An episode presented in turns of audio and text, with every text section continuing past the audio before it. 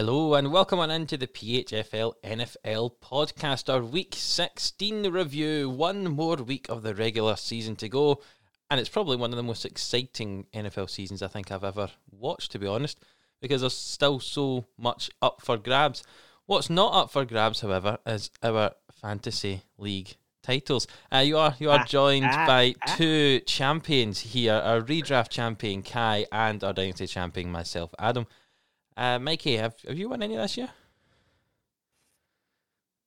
No, no, he's got a wee sad Oh, the, face. the radio silence He's- is deafening. yeah, that looks like a looks like a no. Right, that's all I'm going to mention about it, Mikey. Okay, Is it nothing? It is. That's an absolute lie. like Well, I- maybe you, Adam, because I think there's some mutual respect between me and you, but I think the guy to the right of you on my screen hasn't even chucked up yet. You um you have given me hell for the past two and a half years since you joined the league, Yeah, but Mike. not- It's on- not only like- fair. Only wasn't a fair. personal attack.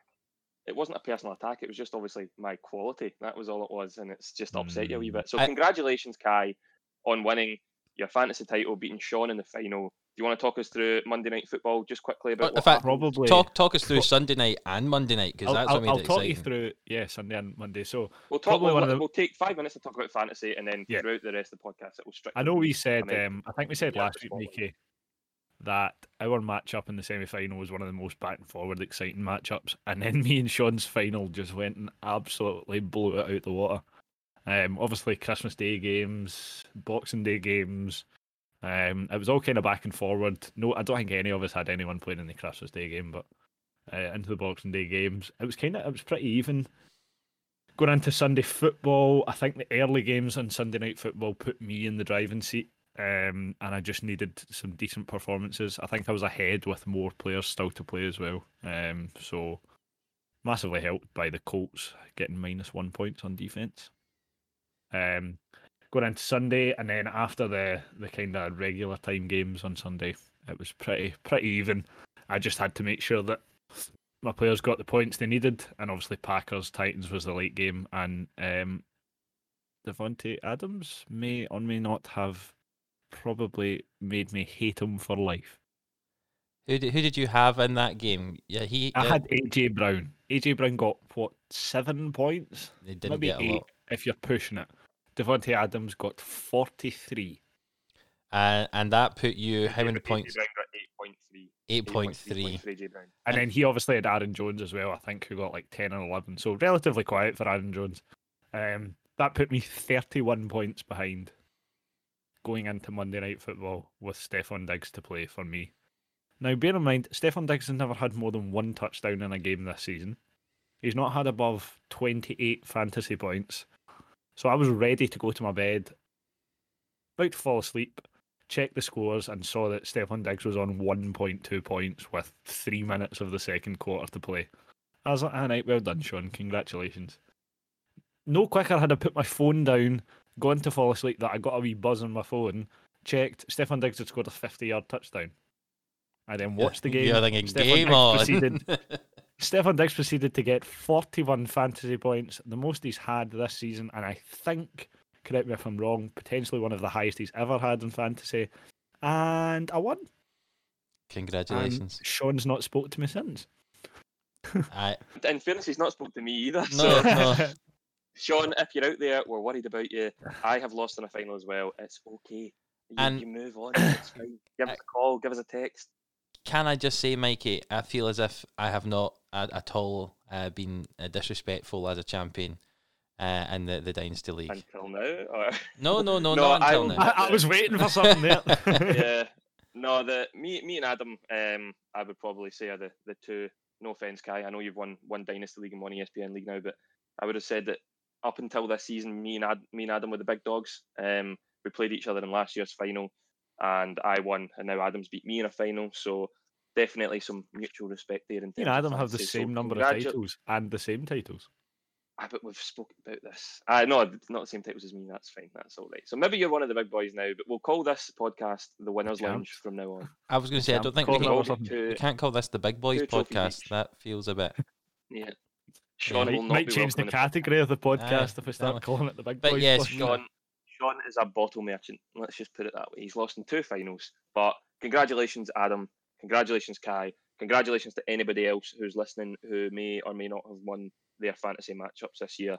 It has been a phenomenal season, many ups and downs. My, me and Kai last night were kind of looking at who we played in our teams in week one compared to now, and just the difference, the differences you see throughout your your league is crazy. And we said last week, I think, when Kai beat me in the semis, that you don't win your fantasy leagues in the first three rounds; you win it late on.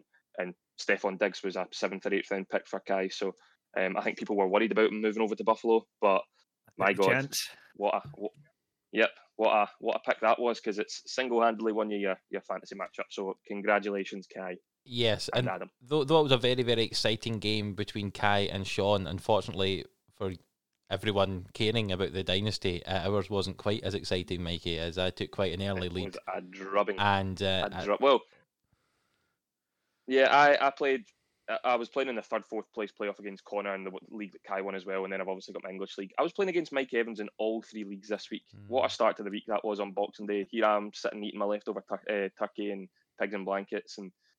Through, through, tears, the tears were going into the because Mike Evans went off, which we'll obviously get to shortly. And obviously, you must have been very uh, torn with your feelings when uh, Davante Adams played so well for Green Bay, but I uh, was also playing in my fantasy team in that as well too, as if it wasn't confirmed it, it actually, already. It actually got to a point where I was rooting for you to smash me on our fantasy matchup because your players were the same as Sean's players, and I didn't want to come on this podcast being the only one without a trophy this year. So I was eventually rooting for Adam because I knew it was out of sight because I knew that that would lead to Sean winning, but apparently not. So we'll we'll move naughty, on from that. Naughty. As I said, well done. But yes, so for anyone who doesn't know, obviously, if you're not a, a player in the PHFL uh, NFL fantasy leagues, you won't know this. But now, between our six titles, we've now got four redraft seasons completed and two dynasty seasons completed. Uh, I've won two titles in total. Mikey's won two titles in total, and so has Kai. So all six PHFL titles have been won by the three people sat here talking to you today. So if you ever wanted to know, realize that actually, if you ever wanted to know who should be talking to you about NFL football, these are the three people who should be talking to you because we know how to win titles. Also, um, shout out to Sandy who's in the league as well, who I kind of feel sorry for because he was one win away from making the playoffs, and if he'd got his win, he would have beat me to the fourth place, uh, get into the playoffs, and he had two massive weeks. I think he was about 160, 170 points last week, and he was 205 points this week. You know what? You need to get to the playoffs to be. to get counted. to the playoffs first, Sandy.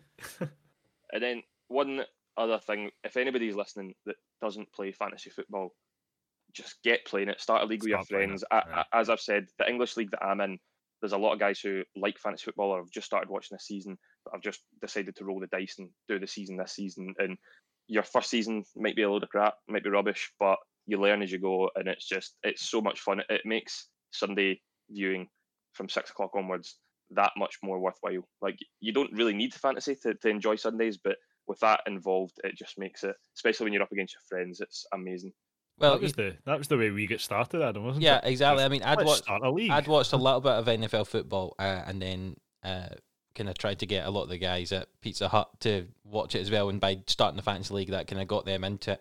Maybe that's why I won season one because I was the only one that actually knew anything. Yeah, I think uh, I think that might be pushed in your favour because everyone else was just drafting blindly. Yeah, but I mean, especially I think uh, to further to Mikey's point, I find fantasy makes me more interested in some of the games that I normally wouldn't care about. I wouldn't take an interest. I might have a player who I've drafted. I would say, for example, have no interest in watching the 49ers for, for something, maybe, just as an example. But if I've got, you know, Jimmy Garoppolo or Raheem Mostert or whoever uh, in my fantasy team, I might be interested in watching that game. You know, normally if the Packers weren't playing, maybe I wouldn't want to watch something or if it wasn't a big game, but I'm happy to watch some of these smaller games when there's fantasy players in there. And you know what? It's always fun. See, beating your friends, it's always fun as well. And uh, and even even if they're I beat, I beat Kai twice this season in the regular season. Uh, we played each other oh, twice in the regular season. And I beat him twice. Nothing. I think. I think in total in ESPN in our redraft league, I think he's only ever beaten me once up until the semi-finals, where I was the one seed and he was the four seed, and then he's beat me, and then had a massive projection deficit in the final, and he's ended up winning it. So it just shows anyone, any given Sunday, somebody can rise up and win. Exactly. And I think that's a lovely way to end this fantasy section of this podcast. Any given Sunday, anybody. The last one of the year win. as well. Yes.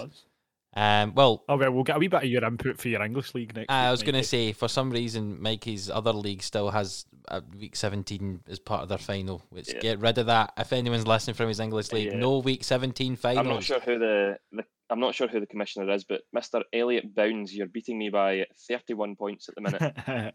um, so we'll, we'll see what happens there. But yeah, I'll uh, we'll find out next week in the in 2021 in the first podcast Yes, that I have not won any silverware and lost two finals. yes, that would be interesting. Uh, or enjoyable or Cry, cry, interesting. cry. I'm not quite sure what one that would be. Enjoyable for you. as I'm enjoyable. Yeah, yeah. aye, enjoyable. Let's move on to talking about these games that won us our championships, Kai. And the first one was a Christmas Day spectacle, mainly, to be honest, by Alvin Kamara, wasn't it? With those six rushing touchdowns. It should have been seven. And Was New Orleans, else playing? uh, I, don't, I don't think there was, but New Orleans beat uh, Minnesota 52 points to 33. And and I say, I don't have to say anything else apart from Alvin Kamara. Will we just move on? Say he was amazing and uh, and uh, go to the next game? That's smashing. That's great. That's Thank like- you. End the Cannot podcast. believe it. Yeah. That, Tying tying a 90, 90 year old record of uh, most rushing touchdowns in a single game. And as Kai said, he could have had seven on third and goal, but they gave the ball to Taysom Hill instead, which Alvin Kamara said that he was fine about as well. Um, ah, just doesn't get much better than that in terms of fantasy, in terms of just watching football as a whole, especially on Christmas when you've had a when you've had a few eggnogs as well. So Aye, I think um, it's, I uh, think at that point, me and Adam were, were very well inebriated. Uh, Adam yes. was fast asleep. Yes, uh, I may or may not have missed the game live as it was on uh, very late. Obviously, it was what, half past nine or something our time. Uh, it was on. It wasn't on in the afternoon like it would have been for America. And uh, and there is several pictures of me asleep on the couch while I should have been watching the game. Yeah, it's Hmm. just mad The, to um, look at that stat line because he, he Yeah, didn't have I- that many rushing yards. No, I said that many, 155, but like by by Alvin Kamara standards, 155's standard. But to chuck six touchdowns in with it is just insane. it's it's it's crazy when you think that that stat line from Kamara, but you still had Latavius Murray rush for 72 Yeah. yards as a, an RB2 in a team where the RB1 had six rushing touchdowns. Like, it's just uh, mad. I don't think it will happen probably for another 90 years. That That's how crazy crazy it is. Um, I, every year, as a Christmas tradition, will tend to put on a, an NBA coupon on, uh, a bet. And obviously, there was this game this year in the NFL. So I backed the over. And I was, uh, at first, I was like, right, okay, let's see what happens. I think we were two minutes into the third quarter and they were at like 55 points. And I was like, right, that's me. Feet up. I can turn on the basketball now. No need to worry about this one. Just literally, it felt like every play for the first two quarters was just either a, a touchdown or a field goal. Yeah, and you know, this might seem strange for a team that's just lost 52 points to 33. I didn't think the Vikings played that bad. I thought they I was were just good. about to say that. No, They, see if they'd played Cousins anyone had a good else. Like Cousins throws three touchdowns, no interceptions. Dalvin Cook rushes for a touchdown.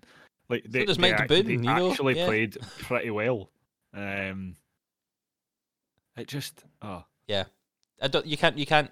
You can't really um prepare yourself for for Analyse. for a, for a, a kind of We- performance like that. yeah. No. there's there's we can't is we can't really analyze this game at all because of Alvin Kamara. You take Alvin Kamara out this game and you could talk about other things and maybe the pass game and defensive breakdowns, but no, this is all about Alvin Kamara with six rushing touchdowns. It's just madness. Before we move on, the Saints are going to be a very scary team to play in the playoffs, especially when Michael Thomas is back. I think this is one of the best rosters in the NFL, and uh, aye, it could be very definitely. very interesting that NFC playoff race, depending who gets the number one seed, which might come on to a little bit later. That was a matchup on uh, on Christmas Day of the NFC South versus the NFC North, and another one was shown to us on Boxing Day. This time, the Detroit Lions were at home to the Tampa Bay Buccaneers. And it was another win for the NFC South. 47 points to 7. Tampa Bay won that game. It was 34 points to nil at the half time. Tom Brady didn't even come out in the second half to play. He just went, nope, that's enough for me. See you later. Um, I think personally, this game shows just how important Matthew Stafford is. Because he only had three complete, uh, three attempts, sorry, two completions before going off, and yeah, I think They tried the other two. like the fact that they've had to try two other quarterbacks. yeah. I think I think I think the, suggests that they don't really know what they're doing. I think the name of their third choice quarterback is quite acceptable, uh, quite quite uh, it fits. You know, with, uh, Chase Daniels their second one, and blah, uh, Daniel the Blah. yeah, I think it's pronounced Blau, and but uh, looks like blah. Uh, it wasn't good at all. Uh, on the other side of the ball, though, Tom Brady, I think, listened to me l- from the podcast last week when I said that uh, his game isn't throwing the ball downfield. So what he did was just threw the ball downfield in every single pass. It looked like, uh, and made Yeah. some telling you, I'm telling you, amazing people listen to the touchdowns. They certainly do. People listen to the podcast. He had 22 completions. came in and rolled in the rolled in rolled in the big TV like they do in primary school into the changing room and said, "Right, boys, this, this Adam, this Adam Grant of the PHFL podcast has said this about you, Tom Brady, about you, six-time Super Bowl champion, has said this about you. Roll the clip." And Tom Brady's like, "I'm not having this. It's Boxing Day. I'm I'm gonna show out in only two quarters as well. I know, 348 unbelievable. yards for four touchdowns in in one half of football. A perfect um, passer rating as well, wasn't it? 158.3. yeah. Yep, and I think as well, you you talk about the the receiving core. We spoke about this at the start of the season. If I'd asked you at the start of the season, who would you have had as wide receiver one and two between Evans and Godwin? What what would you have put them? Evans as one. Well, a lot of people in previous years, obviously Evans was one, but I think a lot of folk thought Godwin might be one because yeah. he sits in the slot more. And looking at the history of of uh, uh, Brady passing Brady to you know Edelman or Amendola in the slot, but in terms of I mean, you- quality, you I'd have said just see- Evans. Yeah, it, it, the the receiving list. You've got Evans top, ten receptions, 181 yards, two touchdowns. Second place, uh, Godwin, five receptions for 84 yards and a touchdown, which was the the one handed grab, which was phenomenal. And then third place, Antonio Brown, four receptions for 35 yards and a touchdown. And then you've got the receiving back Fournette, um, 32 yards receiving. Gronkowski with 58 yards receiving. And then they also brought in Cameron Brate as well, which I think is a, a very good second option tight end to have. I mean, he's Um, technically the third option, isn't he? Because OJ Howard would normally be in there Yeah. as well. Aye, Yeah. OJ How- if if So- Gronk's not there, I think OJ Howard's first choice. Yeah, so you've got it's just a really if Tom Brady's having a good day, this team will have a good day. It's as simple as that because of the amount of talent that he's got around them. So I haven't been sold in recent weeks from the Bucks up until this week. I know it was against that a poor Detroit Lions team, but as we've spoke about, momentum, a massive thing. Tom Brady having a, a second half to be rested. Who knows what's going to happen this week? If they take a big lead, you're getting another rest before the playoffs. It's um it's looking good finally for the Bucks. It felt like they kind of pieced everything together, and they've obviously got Ronald Jones coming back um, with Leonard Fournette in the backfield. I w- I've said this before. I wouldn't want to play Tom Brady in the playoffs. No, I think a big part of this game was the fact that Detroit Lions basically had no cornerbacks. You know, Jeff Okudah wasn't there. Yeah. And neither was a second choice cornerback. Um, so so the kind of wide receivers were running riot, and I think Brady very much uh, enjoyed that here. But I, I agree with you, Mikey. I don't know how Kai feels, but uh, Tampa Bay Buccaneers with Brady at the helm is going to be scary in the playoffs. The experience there, and even if you're going somewhere cold, Brady spent Brady's many years in New England. So yeah, yeah. The- I think Another um, thing as well. On you go, okay. no. I, I was You're just gonna say like you're allowed to- you're allowed to speak first. I You can be speak fu- over you now. be- You shut up. You shut up. I, I'm talking. I'm the champ now. Um, earned it. I think uh, Brady's Brady full stop in the playoffs is scary. Um, the guy's done it year after year after year after year, like he knows it like the back of his hand.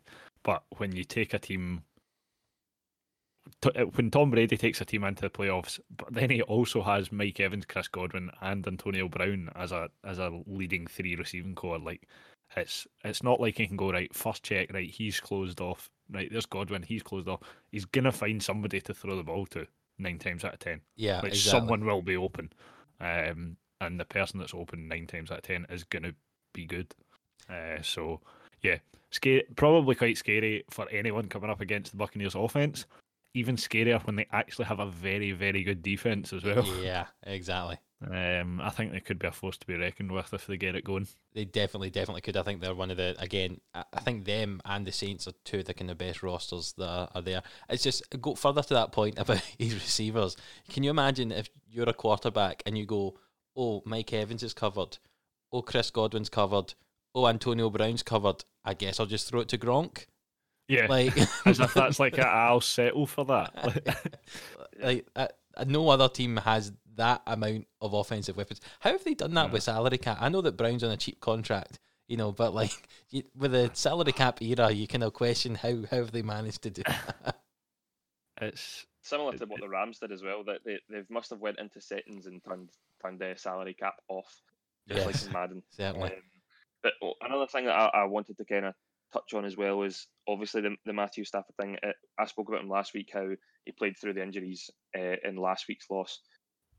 Is this the end of Matthew Stafford at the Lions? Can you see him staying on? Can you see him going elsewhere? Can you see him still being a, a relevant quarterback in the NFL? Or what, what's your thoughts I, on that? I definitely think he'll be a relevant quarterback in the NFL. I don't personally see a reason why they move off of him at Detroit because I think he, I think he's a very very good uh, quarterback. The only thing I question is depending how high a pick they get, whether they go whether they're able to get one of the highly rated quarterbacks in the draft. If not, I think they'll Yeah. definitely keep him. Yeah.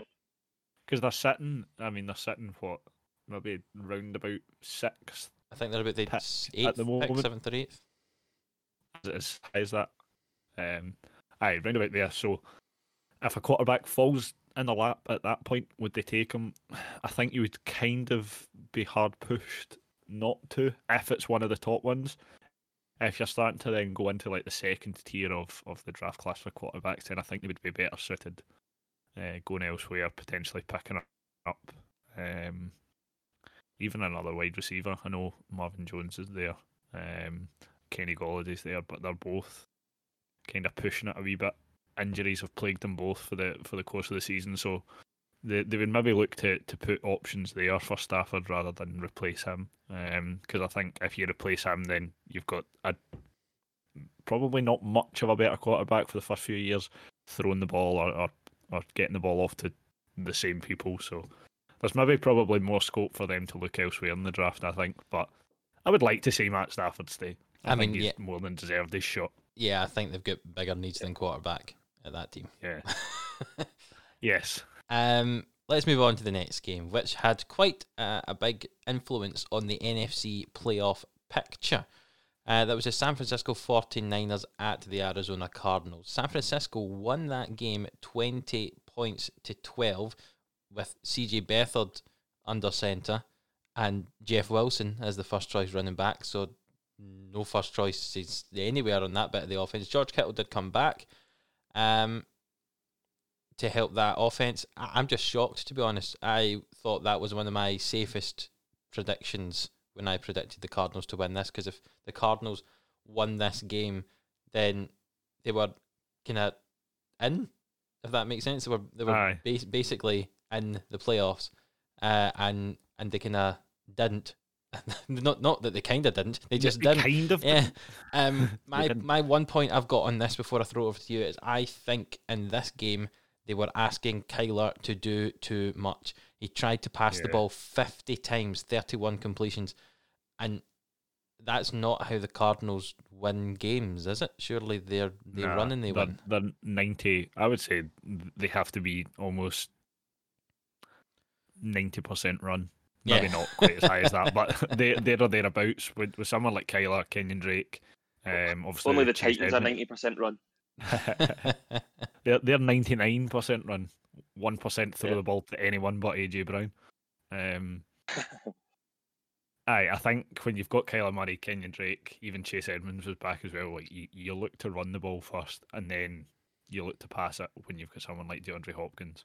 Um, obviously they've got they've got good options both run and run and pass, but yeah, like you say, I think they need to be looking to try and take the the strain off Kyler throwing the ball, uh, and look to him maybe trying to move out the pocket or get the ball to someone else. Mikey, I have a question for you. You know a little bit more about college football than what me and Kai do. Uh, Cliff Kingsbury, obviously, was a highly rated kind of college coach, wasn't he, before he went to the Cardinals? Is is Kyler Murray masking his kind of failings as an NFL coach? Because I think a lot of folk, especially in Arizona, are questioning his play calling and stuff like that, and especially in this game. Yes and no. What one thing that uh, I think we spoke about, I may have mentioned it in last year's uh, last year's podcast, not been in this one, in last week's podcast, um, is is that I know that, that Cliff Kingsbury was obviously there last season as well, but any team that has a first or second year coaching system in place this season during COVID, where you can't have team meetings in person, you can't have face to face meetings, you're doing most of your stuff over Zoom. That's why I give massive credit to the likes of the Giants with Joe Judge first year when you can't meet. You can't meet in your wide receiver teams and stuff like that. It's all done through Zoom and things like that. So, in a way, I feel that same with the second year, you could totally flip that and say, well, look what the Packers are doing with Matt LaFleur in the second year uh, during COVID. Um, but it's it's hard to completely put your stamp on a team in the first two seasons. Um, I don't mind Cliff Kingsbury. I think that some of his offensive play calling is, can be a bit strange at times. Um, I do think they depend too much on Kyler Murray. I know that they brought in obviously DeAndre Hopkins. I don't think the run game is good enough for this team, considering, as Kai said, can be such a run heavy team. Um, I, I do like Kenyon Drake and I do like Chase Edmonds, but I just feel that maybe they just need that step up. Um, but in terms of Cliff Kingsbury, it's I think it's winner, but not win in terms of the Super Bowl next season. But I think it's pretty much winner bust for him next year. If he needs to finish with a winning record, he needs to make the playoff next year. When you've got Kyler Murray, DeAndre Hopkins, things like that, Larry Fitzgerald getting to the end of his career, this is a team that on paper has to make the playoffs, and they should have done it this year, and they're probably going to fail in that this year. Well, so they've got next year will be very interesting. They've got a very interesting matchup last game of the season. It's winning you're in, isn't it? Because it's the Cardinals against the Rams in the last last game of the, the regular season.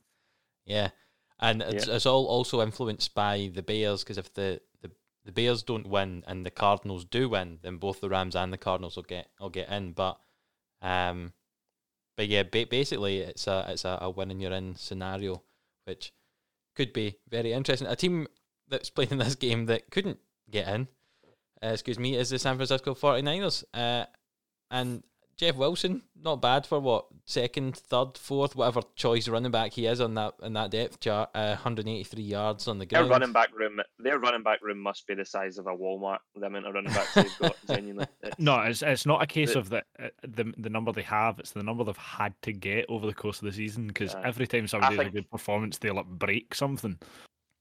I think they've uh, Shannon, Kyle Shanahan's just got a big tombola and he's like, and running back one.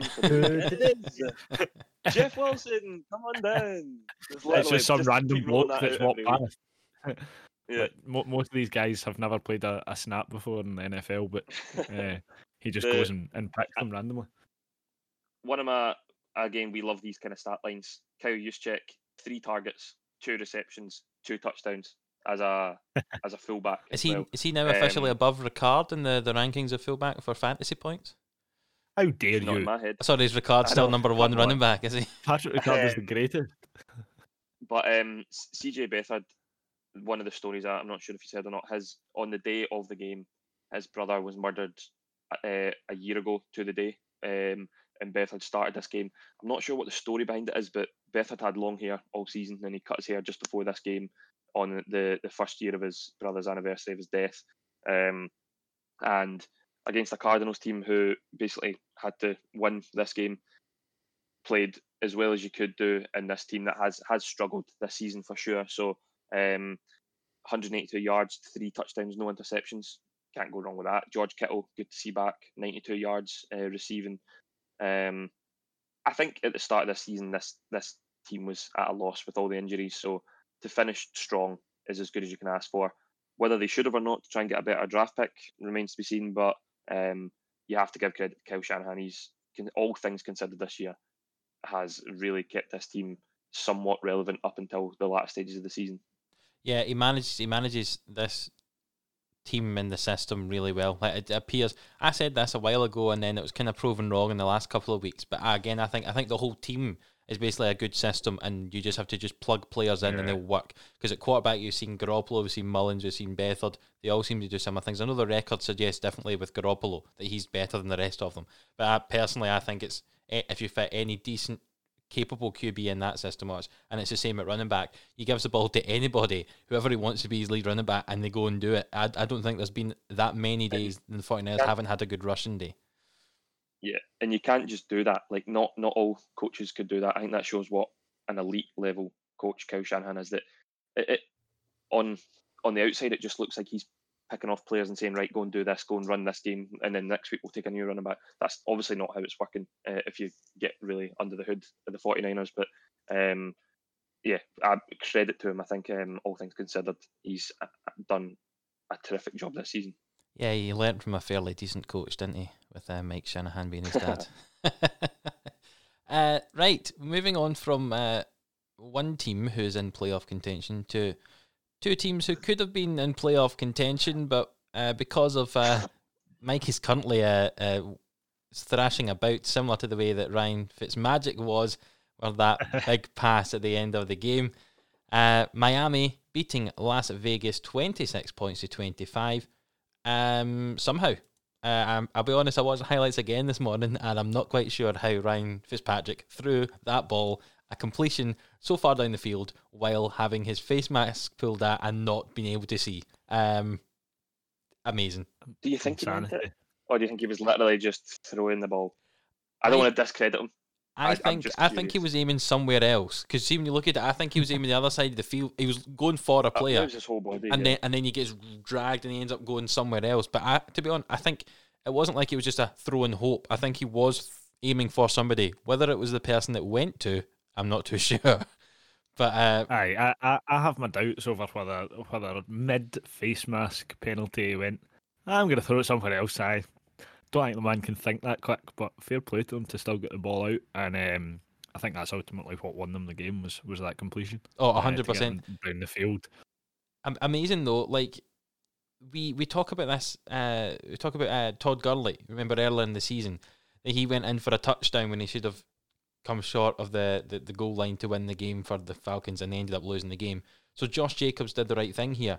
Uh, toward the end of the fourth quarter, uh, after the two minute warning, you could see the defense of the Dolphins kind of offering the the touchdown for On you go. for Jacobs, and Jacobs stopped at the one, and then they uh, kind of took a knee, didn't they, to run more time off, and then scored a field goal with 19 seconds left.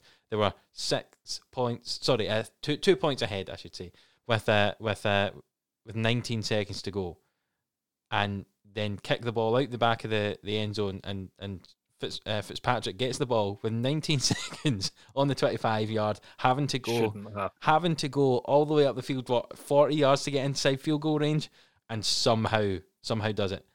Not only obviously with the pass, but then the fifteen yard penalty added on to the pass. To to, I've, I'm just in shock to be honest. Fitzpatrick was only in the game because Tua passed for less than hundred yards on seventeen completions. Now the uh, he didn't throw interceptions. He wasn't particularly bad. He just isn't throwing the ball downfield, and this has been a case the whole season for Tua. And is Yeah. that is that what's eventually going to mean this team? I personally think the Miami Dolphins are the favourite to not get into the playoffs in the AFC. Looking at how tight the AFC playoff race is. I think um, I think part of your issue is obviously who on earth does he throw the ball to right now? Yes, Um, I mean, their, their their biggest target is obviously DeVante Parker, who who's disappeared off the face of the earth. I think he's just away on holiday a couple of weeks early. Um, so I th- I think you've got to give to a, a bit of slack in that perspective. First year quarterback, he's probably struggled at times. Excuse me. Um, where he's not really had anyone to, to throw the ball to, but yeah, I think they did the right thing bringing Fitzpatrick in, bit more experienced. Um, he's probably got more experience in situations where they need to try and grind out a win, and obviously he's done that. He's he's managed to find a way. Um, but I think, very thankfully, in my case, um, the lead performer for the Dolphins was Mr. Myles Gaskin. yes, a good performance from him. If only I'd actually played Gaskin in our dynasty matchup, Mikey, uh, this could have been an even bigger score have, for ma- me. might have made a difference. Might, might have made the, oh no, wait, you already won, so stop it. Stop it. I think, uh, I I mean, when I looked at his rushing stats, and I saw his score and I thought, oh, he's obviously had a big rushing game. He only rushed for 87 yards. Yeah. But then he also had 82 yards receiving and two touchdowns, including that second touchdown, which I think the ball only went about five yards through the air. that was amazing. And amazing. then he, he managed to turn it into like a almost 50 yard touchdown. yeah, rather 59, 59 yard touchdown it was. Aye. Um, so yeah, he, he definitely saved the day for, for me and for the Dolphins. Um, I, and I, I stand by what I say. I think the, the Raiders are absolutely guff when Derek Carr's their quarterback. I You think think Mariota should have started this one? Or? Yeah, why not? They've I- got nothing to lose. I I, I don't think Carr was that bad to be honest. I think that the main problem I think the the Raiders have, which wasn't too bad today, and I don't know if that's only because of them playing against Tua, is their defense is really bad. Um, but again, they, they played all right. I thought today until Fitzpatrick came in, so maybe that was more a Tua issue than the Raiders' defense being good. Their main problem is they're not giving the ball to Josh Jacobs enough on the ground. Uh, they had 24 rushing attempts, but Jacobs only had half of them. Uh, they were giving the ball to Devontae Booker for some reason, who was averaging 1.8 yards a carry. Um, but only 13 rush attempts for Josh Jacobs. See, when you watch Jacobs run, he's amazing. Why does he not get the ball more?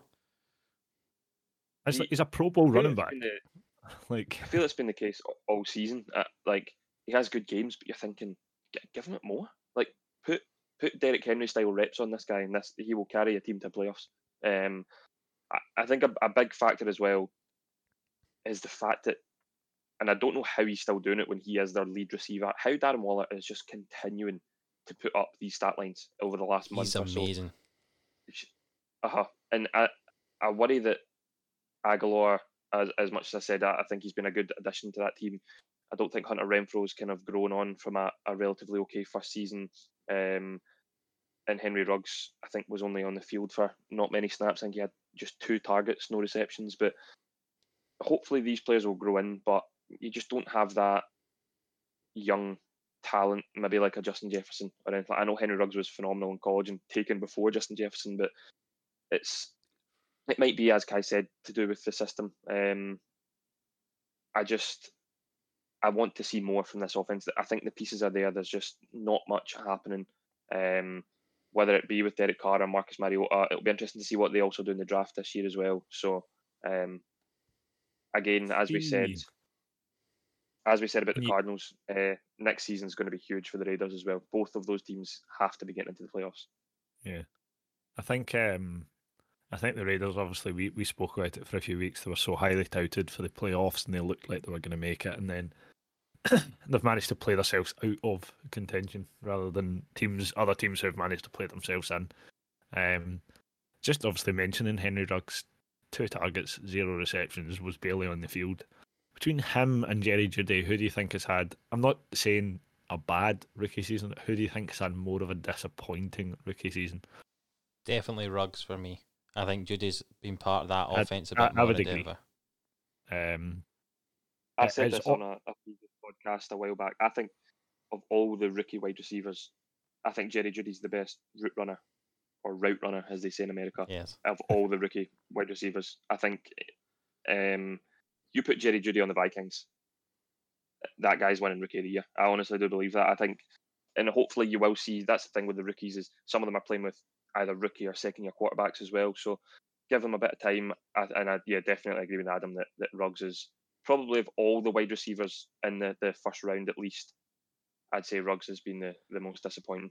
I don't think they're using him correctly though, are they? Because he had a No, really that's- fast forty time, wasn't it? Was he not a sub four four at the at the combine? Yeah. So see if you had Fitzpatrick as your quarterback and you just launched it downfield, Ruggs would be quite let good. him But run. yeah, Carr doesn't seem to be doing that. Yeah. there seems to be like I, you've seen them try it a couple of times, or I have of note. I've seen them try it a few times where they've just got him going downfield and they just give him a deep ball to chase. Um, and there's been one or two times he's he's got close. He's he's maybe got onto a couple of them, but he just like you say, they just don't seem to be using him to the best of his ability. They just don't seem to be using him full stop.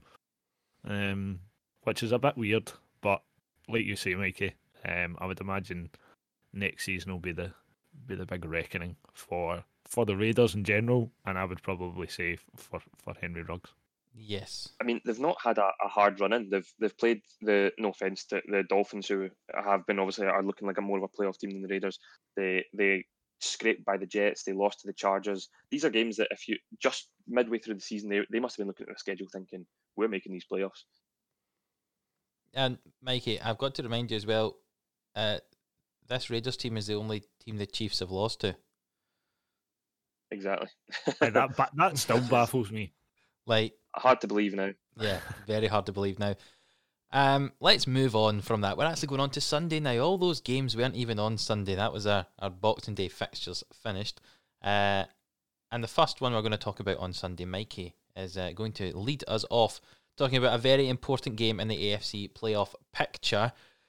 The team who's currently just outside of the uh, the the playoffs at the moment, if the season were to end just now, was the Indianapolis Colts. They travelled to the Pittsburgh Steelers, and the Steelers won 28 points to 24.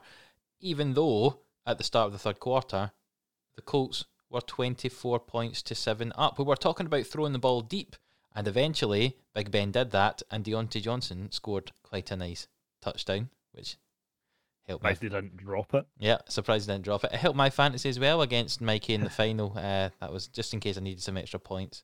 I think just to, to briefly discuss fantasy again, I, I think I looked at your team before a ball was played and I was thinking there's there's players here that could get three or four points per player. Some of them. Diontae Johnson was one of them. And I I was so surprised he was a, a great addition to your team. I, I think you could have had two you could have picked two or three players in your team to take out the team and not put anyone else back in. You still would have beat me, but um, very surprising. uh, Diontae Johnson, eight receptions, 75 yards, and a touchdown.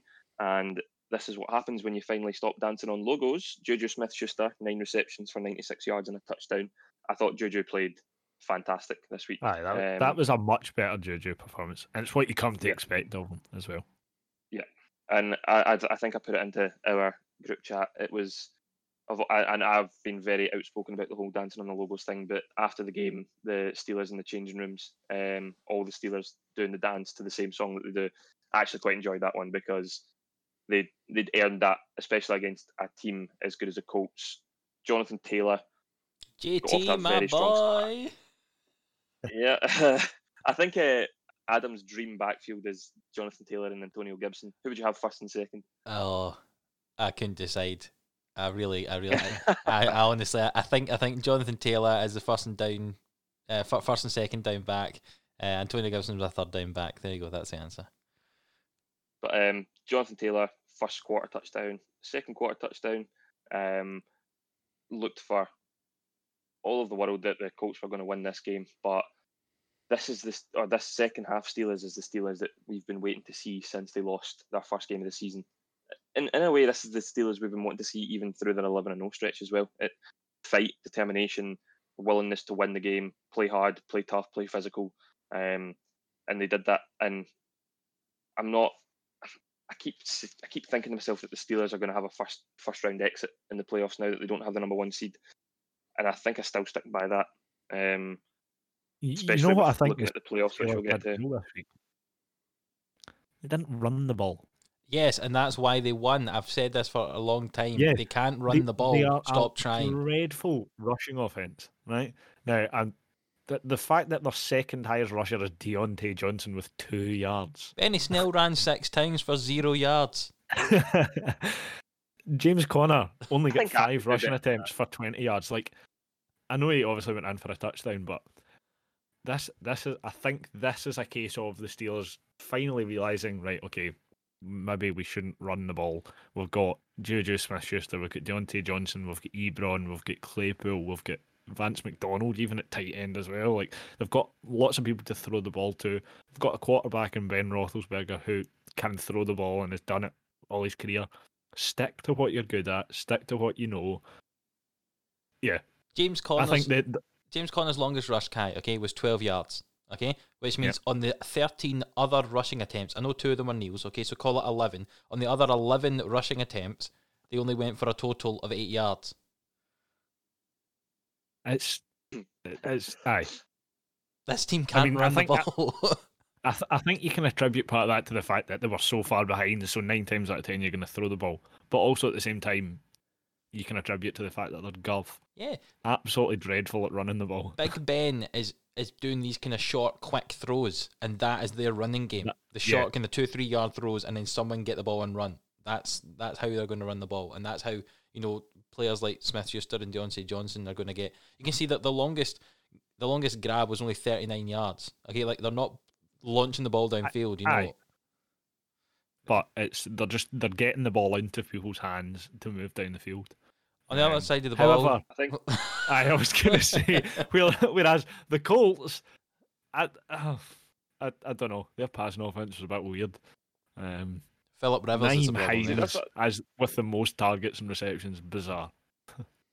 yeah, the, thing is though that the the Colts have been a pretty run heavy team this year, obviously uh, with Hines and, and Jonathan Taylor. But you look at the receiving, and a lot of players went for a good chunk of yardage. Hines went for 20, uh, Jack Doyle 50, Pascal 64, T.Y. Hilton 60, Michael Pittman 38, Mo Alie-Cox 20, Trey Burton 18. These are like if you've if you've got this many options, it's almost like a.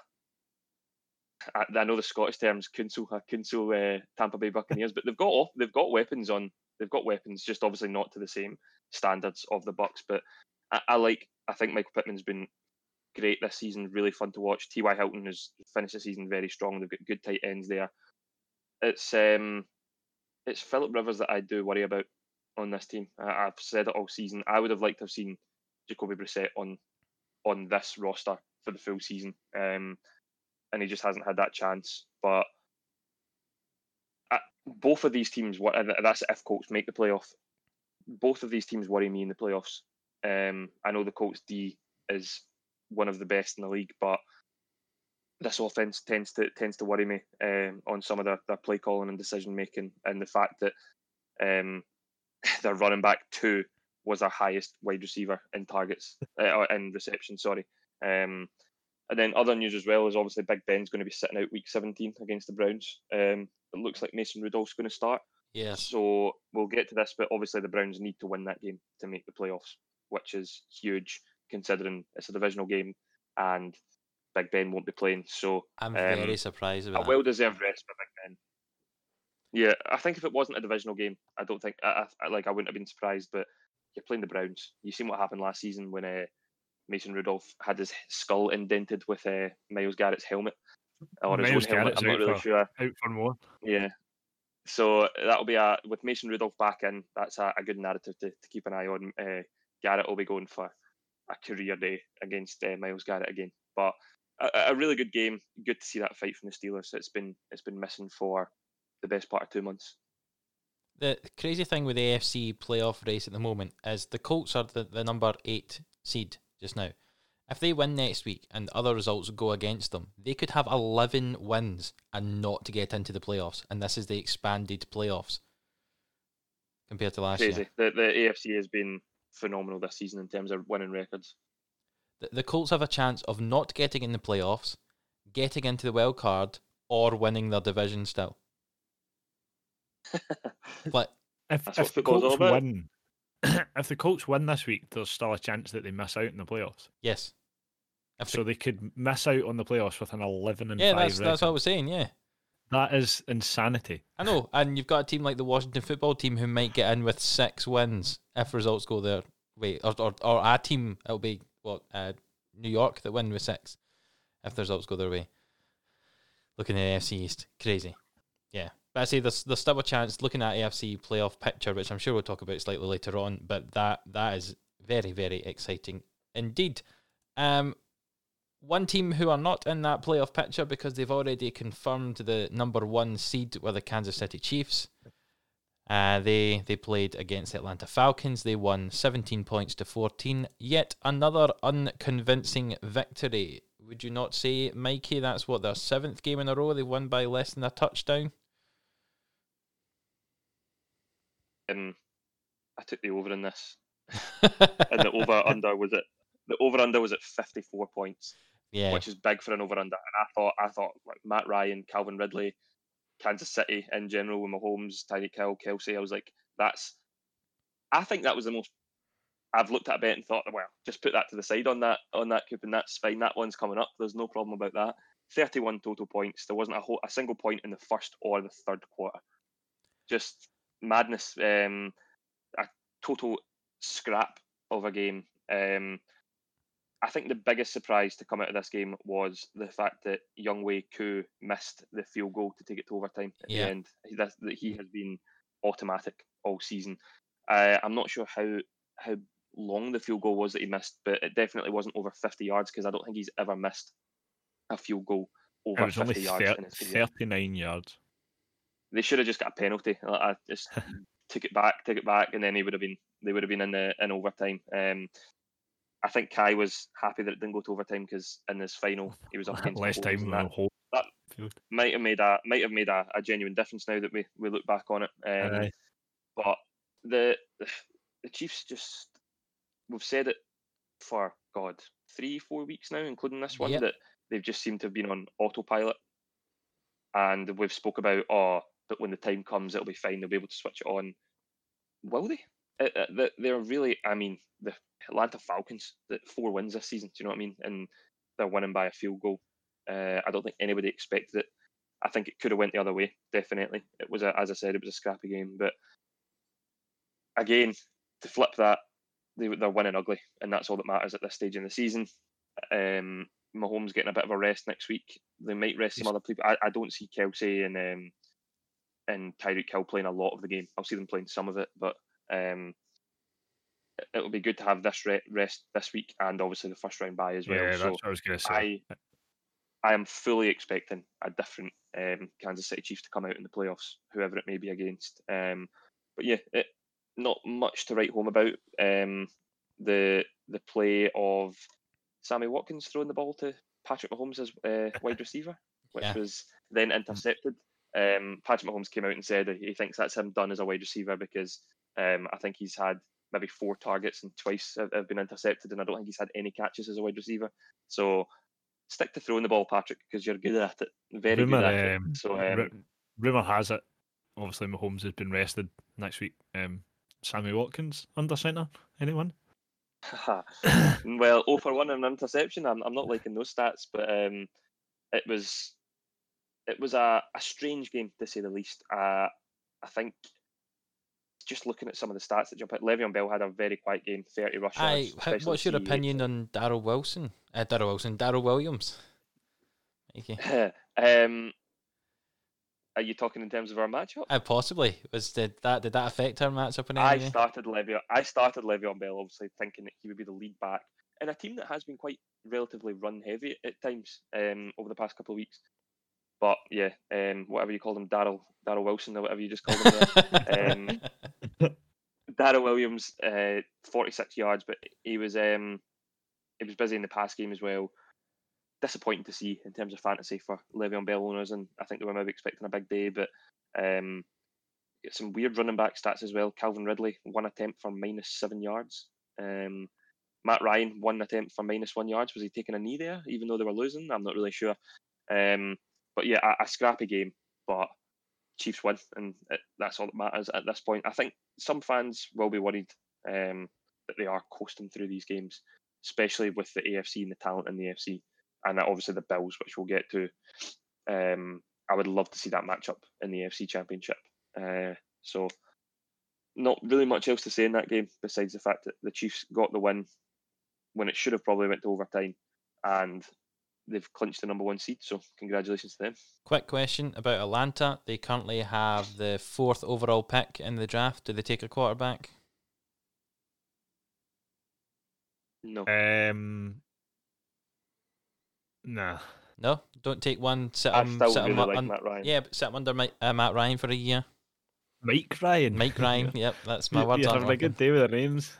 Uh, I mean, I, I can see, I can see the logic behind that. I can see like why why they would do it, and I think if ever there was going to be a quarterback to sit under, Matt Ryan's not exactly the worst one. Um, but I think they probably want to look elsewhere and try and shore up other areas, and then they can maybe look to keep Ryan for another year and and maybe this time next year look for a quarterback, or they try and trade and pick someone up from somewhere. I think I think Matt Ryan will do another year. That's fine. You'll Just- get another year out of him. Just just thought I'd ask the question, seeing as they are getting one of the, the, the higher picks in the draft, it looks like this year.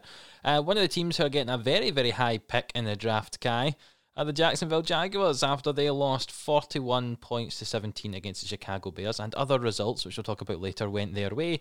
It means that the Remember, we can't talk about other results. People watch this without Yes, knowing Exactly. uh, what happens in other Exactly. results. um, yeah, so the Jacksonville are now guaranteed that number one spot. Sorry, sorry, guaranteed Trevor Lawrence. Why would I say number one pick? Uh, we know it's Trevor Lawrence.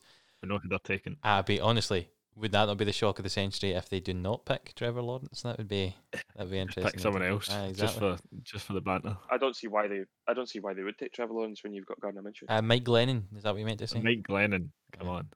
Yeah, see, the, the quarterback room's stacked. That's the last thing you need as a exactly. Uh, but Chicago won Um, 41 points to 17, Kai, continuing this crazy topsy-turvy, perhaps the best, worst team ever. After going five, five, uh, five wins and one loss, they then lost six games straight, and then suddenly they're still in contention to get into the playoffs if they win this weekend. Aye, I, th- I think they could be the worst playoff team across both divisions. Um, like you say, the worst best. I think the scoreline says everything that needs saying. The, the Jags just continue to show why they've got the number one pick. Uh, they're just so poor everywhere. Um, and again, still not convinced with the Bears. I don't know how they have this record. I don't know how they are on the brink of the playoffs. Um, it just, aye, totally baffles me. I don't get it. Um, James Robinson, obviously not in for the Jags, and as a result, they have very little run game. Uh, Can I just ask what what's Mikey's opinion on the yeah. fact there was no uh, James Robinson? Mikey, any any thoughts on on no James Robinson? None. No, none at all. Maybe you should have brought in. Um, now this this this could be an. Would you like me to do it for you, Kai? Yeah, It's Dar- Dari Ogunbowale. Agumba Wally. Yes. Right there we go. Maybe you should have brought him in. Previously, uh, 71 yard. Pass catching back at the Tampa Bay Buccaneers. Ah, right, okay. There you go. Learn something new every day. Um, yeah, no run game for the Jags. Um, just no game at all.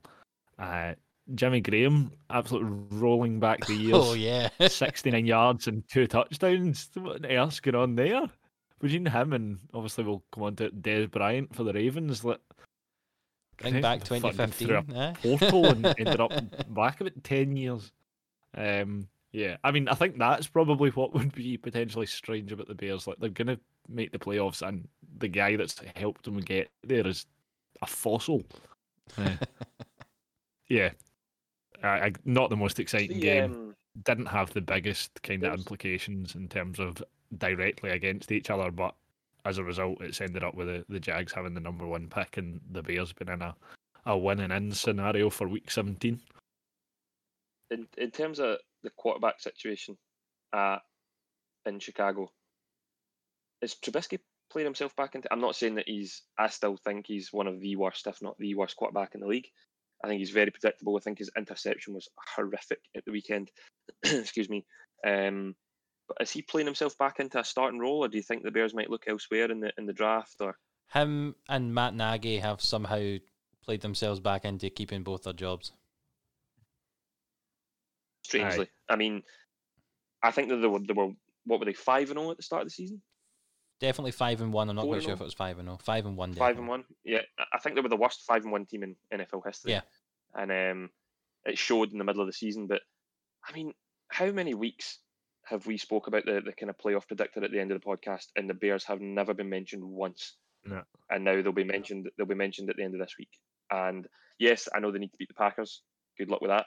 But um, I think, as we spoke about earlier in the podcast, we'll speak about it in uh, some of the future games. But if results had went elsewhere, Packers could have clinched the one seed uh, this weekend, and now they have to beat the Bears to do it. And I think the Bears will be gutted about that Yeah.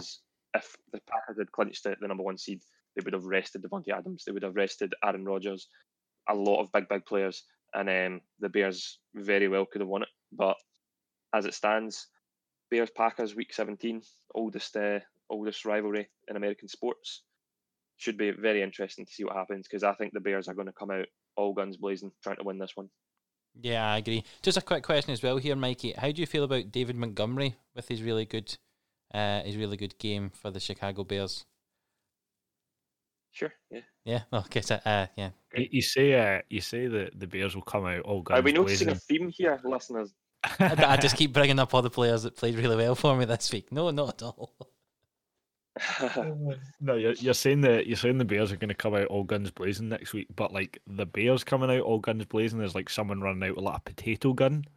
Um, other teams coming out all guns blazing is like tanks, everything bringing the bringing the full Aye. war chest to you.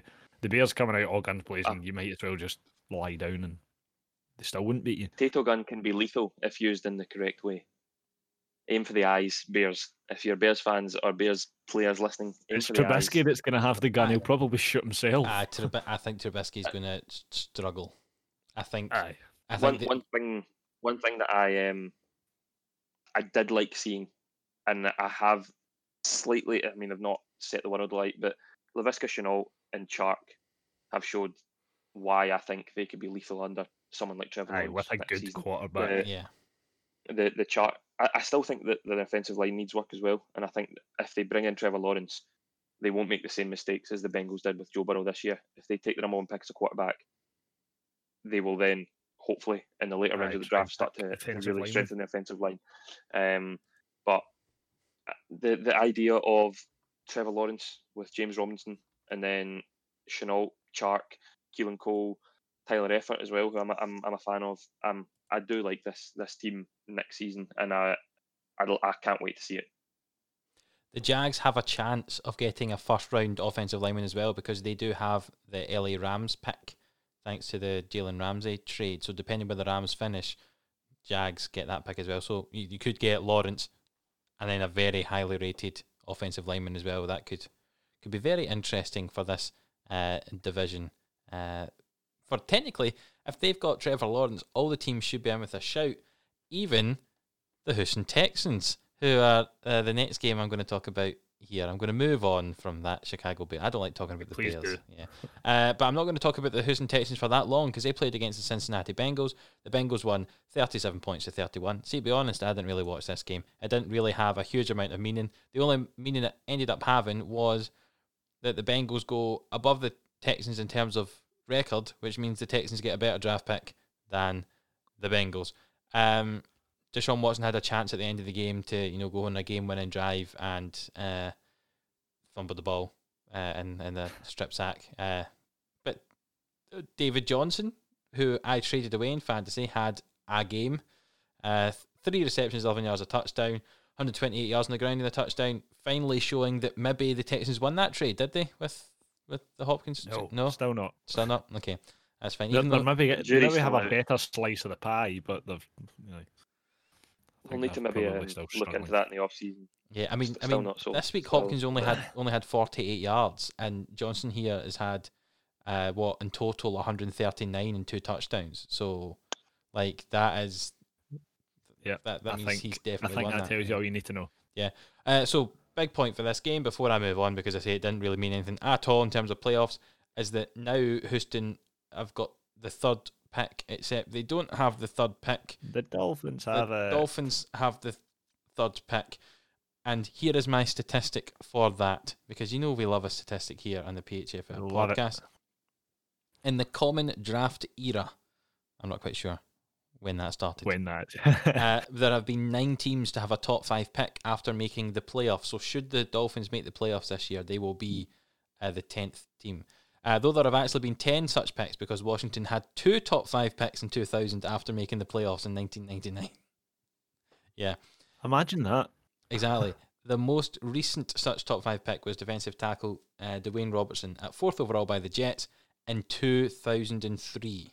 So that's how long it's Oh been my. since a team has got to the playoffs and had a top five draft pick. And that could happen for the years. Miami Dolphins here. We were talking about possible protection for uh, for Trevor Lawrence with Jacksonville. Uh, but for the Dolphins, more protection for uh, For uh, for Tua could be quite good if you end up with. uh, Um, yeah, with I, th- I mean, Penei I Sewell. think if you're the if Who, you're the who's to say Bengals, Tua's, who's to say Tua going to be the starting quarterback at the Dolphins this season? that's very true. if you're uh, if you're the Bengals and you're you're sitting there, you probably look what what have they got now the the the fifth pick, the fourth or the fifth the pick, fifth pick currently, yeah. fifth pick. Um, I think you get another quarterback because uh, sorry, don't do that. No, don't definitely don't get another quarterback. There, Um, there's there's Kai's hot take. get, get rid of Joe Burrows and get a new quarterback. I, I can't even remember what I was going to try and say there. I've totally flustered myself by Rec- saying receiver? and get another quarterback. Um, no, I, yeah, probably another lineman. receiver. Um, no, I, I actually don't know what you do in that draft. I think you just patch Joe Burrow, you stick with Brandon Allen because he's won two in a row, and um, yeah, Yeah, exactly. We the don't even, Bengals are a better team without Joe Burrow. we don't There even know if Joe Burrow is going to be back in time for the start of the season, depending on how his recovery Aye, takes. You know, so who knows? But aye, madness that the, Was the a- a Bengals have managed to win two games in a row. There was a video of uh, Joe Joe Bengal. I was about to call him Big Joe Bengal. We'll call him that. I quite like it. It's gonna. Big Joe Bengal, right? aka There's, there's a Joe title Burrow, for you, Adam. That reminds me of Tiger King a bit too much. Yeah, Oh, God. aka Joe Burrow. So Joe Joe Bengal um, has just started walking again uh, after surgeries and stuff like that. So we hope to see you back, Joe Bengal. yes, I really like that. Joe Bengal of the Burrows. Yeah. Yeah. Cincinnati Burrows. Yes, that's all I'm going to say. I say didn't really watch it. Watch the highlights. Though there was a lot of points, didn't really mean anything. Kai, a game that meant a little bit more was one you were looking at. It was the Baltimore Ravens at home to the New York Giants. The Ravens won that game 27 points to 13. And uh, yeah, tell us all about it. Aye. Um, kind of pretty much expected of of the uh, the scoreline was expected of this game. I think uh, as much as the Giants have shown signs at times this season of actually being quite a good team, the Ravens are just far superior to them. Um, another ridiculous rushing performance from the Ravens, two hundred and forty nine total yards uh, in comparison to the Giants fifty four. Yeah. Um, bit of a stark contrast. Um, obviously Lamar Jackson plays a big part in that, 80 yards rushing, um, which took him over the uh, threshold to be the first quarterback in NFL history with over 900 rushing yards in two conte- consecutive seasons. Hey, he's, Um, he's still got another game week. He might go over a thousand. Exactly. You never know. Another massive rushing performance, and he could go over a thousand, which is mad uh, for a quarterback. Um, as I said earlier, Dez Bryant gets in on the act uh, on what turned into a very, very easy win for the Ravens, and um, they are now on a four-win streak to get themselves back into the playoffs. I think they could be a good team in the playoffs.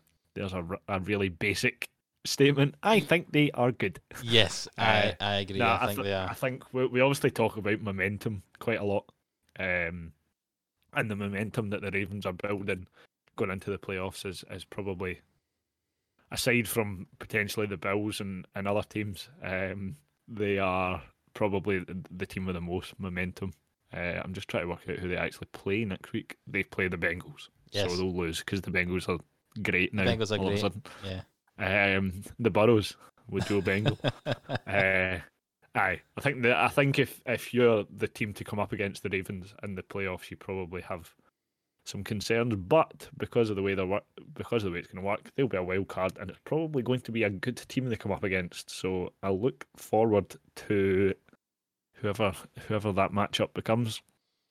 Um, yeah, if the Giants had played as well as they've played in the last four or five weeks since the start of the season, they probably uh, would be in a better position. But bizarrely enough, they could still win the division. Yep, yep. Win, win against the Cowboys, and then if the Eagles beat the, the Washington So football if, team, if aye, if the Eagles beat Washington and Giants beat the Cowboys, Giants would finish on six and ten. Cowboys would be on six and ten. Washington would be on six and ten. But due to divisional record, I think the Giants have a much better divisional record. Yeah. Um, so would obviously end up winning the division. Um, yeah, I, I think that would be. It would just sum up uh, this NFC East this season if the Giants, who started the season what Owen, A lot. whatever it was. a lot, yeah. Between them and the Jets, they were the last two teams with an O uh, in front of their, their record. If they somehow manage to win that division and make the playoffs, I, aye, I think we've seen it all. Can we go back Yeah. to one of our earlier podcasts we were discussing when we thought the Giants would get their first win? And I think we said something like they might get a win. And now I they're win, possibly yeah, going in and the now they're playoffs. sitting potentially winning the division.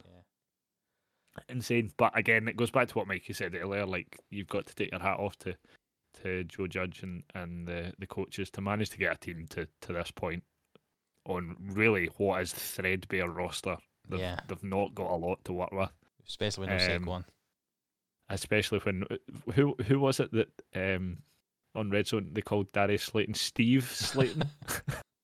Uh, Scott Hansen called him Steve Slayton. They- They've added another string to their bow with uh, with uh, Darius's brother Steve. Um, yeah. Again, I think you can tell by the utter rubbish I'm talking that this game really wasn't very exciting, and I think we can probably move on unless you two have anything to say. I just I think Lamar Jackson is playing the way he did when he won his MVP last season. And again, how many times are we going to mention it in a single podcast as momentum going into the playoffs? If I'm I'm looking at the top half of the playoffs, Bills, Steelers, Titans, obviously taking out uh, the number one seed Chiefs. Bills, Steelers, and Titans for all their all uh, the trust I have in the Bills and the Titans. I'm not wanting to play against the Baltimore Ravens coming into the playoffs, especially after last year, uh, year's disappointment, and really starting to catch fire at the right time. Nobody in that top half of the seasons is going to want to play. If you're if you're looking at right now, Bills, Steelers, and Titans, and then the bottom half is the Dolphins, Ravens, and Browns. If any of the top three could pick a team not to play, it would be the Ravens, 100%. Um, and that's even the Colts included as well. So stay clear of the Ravens if you make the playoffs because I think they'll have a point to prove. Definitely, if this team don't get in the playoffs, I think this could be the best team certainly I've ever seen. But I've heard some say in history to never uh, the best team to not make the playoffs if they don't make the playoffs. There was Aye. there was podcasts at the at the start of the season, and uh, it was Chris Sims uh, and other people doing podcasts on who on paper had the best rosters, full rosters, and the Ravens were top of the pile for all of them, second to the 49ers, the Chiefs down in third, um, saying that the Ravens this season, all across the field, had the best overall roster, and to to be struggling to get a playoff place, uh, fair enough. I think if they make it, they'll pick up a win and who knows what will happen from there. But yeah, as I said, no team is going to want to play the Baltimore Ravens in the playoffs. The AFC playoffs are going to be really fun on Wild Card Weekend. No matter who's playing yeah. in there, that is that is going to be fun fun to watch. Kai, you were You've- also you've got- oh Sorry, just on you go, Mike. one last thing. You've got in the in the playoffs, you've got teams with points to prove and teams with nothing to lose, and that is just a recipe for phenomenal viewing. Yes, poet laureate Mikey with Yes. teams with points to prove and teams with nothing to lose. Talking about Yeah. teams with uh, points to prove, nothing to lose, etc. Two weeks ago, the Jets had everything to lose, and instead they won two games and have kind of ruined their chances of getting a good quarterback or their quarterback of the future, possibly. And the Cleveland Browns were playing against that New York Jets team. I know they didn't have any wide receivers because of a little COVID outbreak, but uh, the the Jets beat the Cleveland Browns. If the Browns, Little- if the Browns had won, I think outbreak. I think they were. I'm going to say little. It wasn't all of the players, just quite a number. Um, I think if the Browns had won this game, I'm not quite sure the mathematics, but I think they were in. Uh, They- I think they they it was still in their own fate, as far as I'm aware. it still is just uh, now if if they win this coming week. But Oh, right, okay. Yeah. I actually didn't know that. I thought they still could miss out even if they won. Um, yeah, I think. In fact, yeah. Sorry, you're right. If they'd won, if they'd won this week, they were they were in. Uh, with a an eleven and four record, obviously at the time. But yes, and but that does mean I don't think the Steelers would have benched some of their players for this No. week because there could have been a fight at the top there. Division title would have been on the line. aye, um, just what? like, I I just I don't get it. I don't get how you can be sitting there. Now, I know obviously we've said if you're a Jets player, you go to win every game. I'm not doubting that. If you're a Jets coach or anyone in that organisation, and you've got to before last week without a win, just do something to make sure you don't win. Nah, they're they're they're still fighting for their jobs as well, even the coaching team. I know I know that they want someone good, but Adam Gase is gone. you hope so. I'm sorry if That's- he's still there at the end of the season. This is evidence. See the these Jets- last few games. That's the biggest problem that the Jets have if he's still there at the end of the season. the last few games is evidence of why Gase is really bad. And I don't think Darnold is that bad. I think with a good coach, That- Darnold will be good. Yeah, that's what I was going to come on to. It's Um, not like was they were. that It's not like they were beaten like they beat. I don't know the the Cowboys and and someone else. The They've Eagles. beaten the Rams, who we've said that. Yeah, I didn't want to say Eagles. Uh, they've beaten the Rams, who we all said before that game were, were destined to win the Super Bowl, and now they've beaten the Cleveland Browns, who have been nothing short of phenomenal over the past few weeks. So it's yeah, as Kai said, it's speechless, absolutely speechless. I, I don't really know what else I mean, to say on this game. I think it you've got you, in, madness. in a sense, if you take the whole situation out out of it and just put this game in a bubble, you've got to give the Jets credit. They played very well. Yep. I thought they, they played really well. Um, Sam Darnold, obviously, two touchdowns, no interceptions. Uh, another game where he's not had a turnover. Um, obviously, in games where you don't have turnovers, you tend to play well. But that was one of Darnold's biggest issues was throwing interceptions or or uh, strip sacks, such like. Uh, that offensive line's growing in stature every week. I think. I think it's getting better and better, and it's managing to to kind of gel a wee bit. Uh, obviously, I said quite early on, maybe week four or five, we were talking about it um, that it was a brand new offensive line. Most of them hadn't played together before, so um, there's definitely promising signs for the Jets in what's probably been the, the least promising season all for them. Um, I know Darnold only had 50% completion rate, but he's obviously fighting a, a losing battle to an, extent. Uh, Jameson Crowder had a good game. Um, obviously, got a touchdown and then decided to throw one as well. I mean, I was going to ask uh, of the players this week that have had a perfect passer rating, who is the best passer, Tom Brady or Jameson Crowder? But I think you've got to give it to Crowder since that's not what you anticipate him doing. Oh, he's got a higher touchdown percentage, doesn't he, on throws? Ah, exactly. One of one. Um, yeah, I think I think what Kai was saying about the offensive line as well, gelling together. You know, an offensive line is playing well when, when Frank Gore has good games. Like, no, that's no discredit to Frank Gore because he's now the third player in NFL history to reach 16,000 rushing yards, which is madness, Yeah. absolutely madness. But um, what I think Adam mentioned, it, I don't know if he mentioned it on the podcast or just to us in private, that um, the fact that yes, they've lost out on Trevor Lawrence could be catastrophic because he has a generational talent. If they can bring in, if they bring in Penei Sewell and stick with Sam Darnold, and you've got Mekhi Becton as well, and that offensive line growing and growing every week, problems on offense for sure. I, I Like, think. uh, if they, Sorry, I was just going to say. I think it. I, I think now that they've missed out on Trevor Lawrence, they just keep Darnold. You don't go for a quarterback now. Um, I th- think Darnold has proven that he's probably good enough in that offense. To if if they if they make the right choices round about him and they they set up the right way, and I would even say to an extent get rid of Adam Gase and get in a head coach that's competent. Um, I th- I think Darnold probably fits fits this team well, and he probably deserves a chance to to show that he's not the problem here. Um, it'll be interesting to see what the Jets do in the off season. Uh, I think there'll be a lot of movement, uh, especially in terms of quarterback. So it'll be interesting to see if Sam Darnold's one of them. But personally, I don't know what you two think. I think I think the Jets would be better off keeping him and looking elsewhere to get other options round about him. I agree. I think that, yeah, I think that I quite like this receiving corps in the Jets. I know that sounds very weird because they've been terrible most of the season, but I don't mind Jameson Crowder. Uh, Braxton Berrios has been playing really well in those two wins. Uh, you've got Breshad Perriman, um, who was phenomenal with at the Bucks at the end of last season when Evans and Godwin are out. I think Adam will fondly remember that on his run to the the fantasy final last year. Yep. Um, if they if they stick with Sam Darnold and bring in Penei Sewell, who is probably outside of Trevor Lawrence the best player overall in the, in the draft, and they've, as we said with Mekhi Becton, if they can bring in a, a late first round, I I don't know if they've got a late first round pick or if they've got an, the early second round pick as well. If they can bring in a, a running back, if if Frank Gore retires, I think they need a good running back as well. I would I will be very interested to see what happens with with the Jets next year, uh, especially with that O line. The Jets have got Seattle's first round pick after the Jamal Adams trade. So Yeah. I mean, they could go for a- first rounders. They could they could go for a Najee Harris or a Travis Etienne at running back. Um, like it would not surprise me in the slightest. And with an offensive lineman brought in and Sam Darnold, who we spoke about, is still a he's definitely a starting quarterback in the league. Um, new head coach. I, I, am the narrative for the Jets next season is, is going to be one of the best. Yeah, it'll be interesting to see how they bounce back from what's been by no small means uh, a very very poor season for them.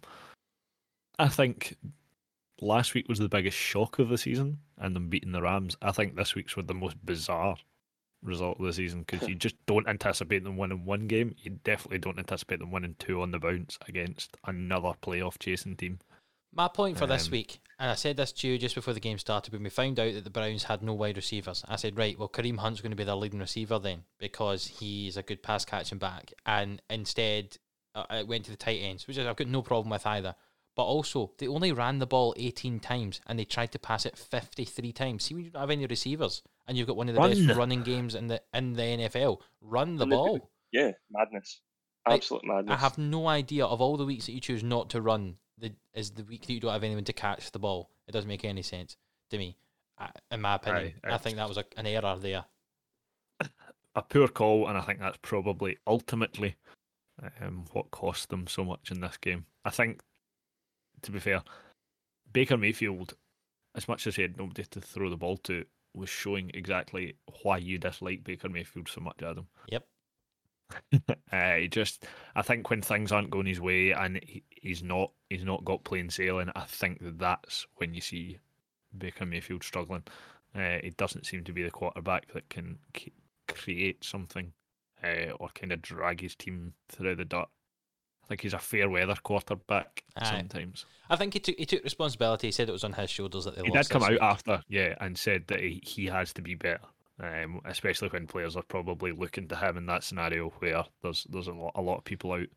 Um, know, um, but yeah, you know I the way as long as he knows he has to be better, then the way he could have been better was just to hand the ball off to his running backs, and that would have helped probably. Aye. Um, but yeah, anyway, let's move on from that to the team who are currently leading their division in the NFC East the Washington football team. They ended up losing to the Carolina Panthers 20 points to 13. Um, my boy Tony Gibson came back for this game, but uh, he had 10 rushing attempts for 61 yards. But let's be honest, the main talking point in this game is the fact that Dwayne Haskins had three turnovers in the game. I think two interceptions and a fumble. Yep. Uh, yeah, uh, yeah, yeah. And then uh, bye bye. Uh, after the bye game, bye. he was uh, was cut from the roster, um, leaving the possibility of if uh, Alex Smith isn't back for the last game of the season, it being Taylor Heinicke, that's his name, isn't it, to be the, yep. the starting quarterback for the Washington football team. I'll be honest, I thought it was a, a fairly uh, all right performance from Carolina. I think I predicted Carolina to win it anyway because I didn't usually rank uh, or rate Haskins, I should say. Um, yeah, let's just talk about that talking point. That's the main one. Quickly, I'll yeah, touch on if, if Washington win against the Eagles this week, they get in. They, they yeah. They get in. But the main talking point is Dwayne Haskins. Is his career, I'll start with Kai, is his career over? I, I don't really see much of a way back. I think he's potentially had one of the most shambolic weeks in, in an NFL player's history, or the most shambolic couple of weeks. Um, obviously, doesn't have a very good performance the last time he was in. Um, gets caught at a gentleman's club without wearing a mask. That's so a very kind way, a of... kind way of putting it. Yes, gentleman's club. Um, without wearing a mask, so he's breaking COVID protocol. He's not putting his team and himself in a very good light. Um, and then obviously goes and gets his captaincy stripped from him. Uh, and he said he has to be better and he has to learn from that. And then he goes and has that absolute shocker of a performance uh, I think the I think the football team did the right thing. And if you are any other team sitting there, why on earth would you look to him? He's not shown at any point that he's worthy of a of a job, even sitting on the bench. Yeah, Mikey. too much money to pay somebody to sit on the bench. Mikey, you are a resident uh, college football expert, uh, compared to me and Kai, anyway. Uh, I think there was lots of talk uh, throughout his time at college as well that he wasn't perhaps the most kind of uh, I'm trying to think of the kind way to put it. Tell it us, wasn't very sensible. Uh, well, more, more like he wasn't hugely committed to football. Like he was just naturally quite good at it, but wasn't really hugely hardworking. Yeah, kind of shades of Johnny Manziel in a way. Um, yeah, I mean, he was the fifteenth pick in the draft. Do you know what I mean? It's um, it's crazy to think that because he he played for Ohio State as well, and I just did not see anything from him in his first season. I know that Washington had a, a bit of a struggle last season as well, but um, this what worries me is I feel that he is a very similar player to Justin Fields, who has been tipped to go as one of the set, maybe the second or third quarterback in this draft. And I worry that Justin Fields, I think his attitude, Justin Fields' attitude is hundred times better, but you worry that Justin Fields is going to follow in the footsteps of Josh Rosen and Dwayne Haskins. Um, it's just, it's a shame. It really, I know he's he's made some bad mistakes, but at the end of the day, they are still young. They're 22, 23 when they come into the league, and they're getting paid six-figure contracts. That I think a lot of people forget that that play. Listen to me on wisdom this, week as well. I know think that, you. um, like, you don't- Gandhi's don't realise in the that are- podcast this week. you don't realize that athletes are, are human beings as well. That's what I was going to say. And uh, obviously, it's it's difficult for them to to transfer. It almost makes college seem very easy when they move into the NFL at times. I'm sure Tua would agree with me, thinking that it's very easy. But um, it's just I, I feel for him because he is still young, but I I do not see any any way back for him whatsoever. I, I don't think he's a I don't think he's a good enough quarterback to play in the NFL.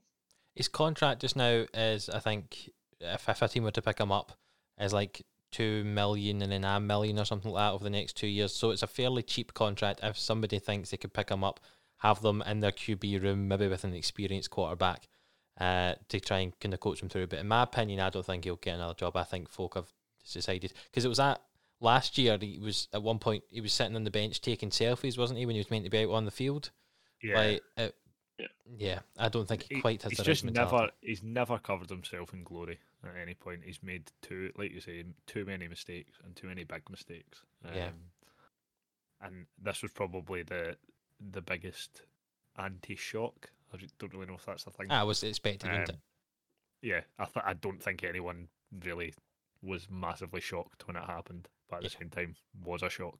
Ron Rivera said it is uh, beneficial for both parties that we uh, part ways.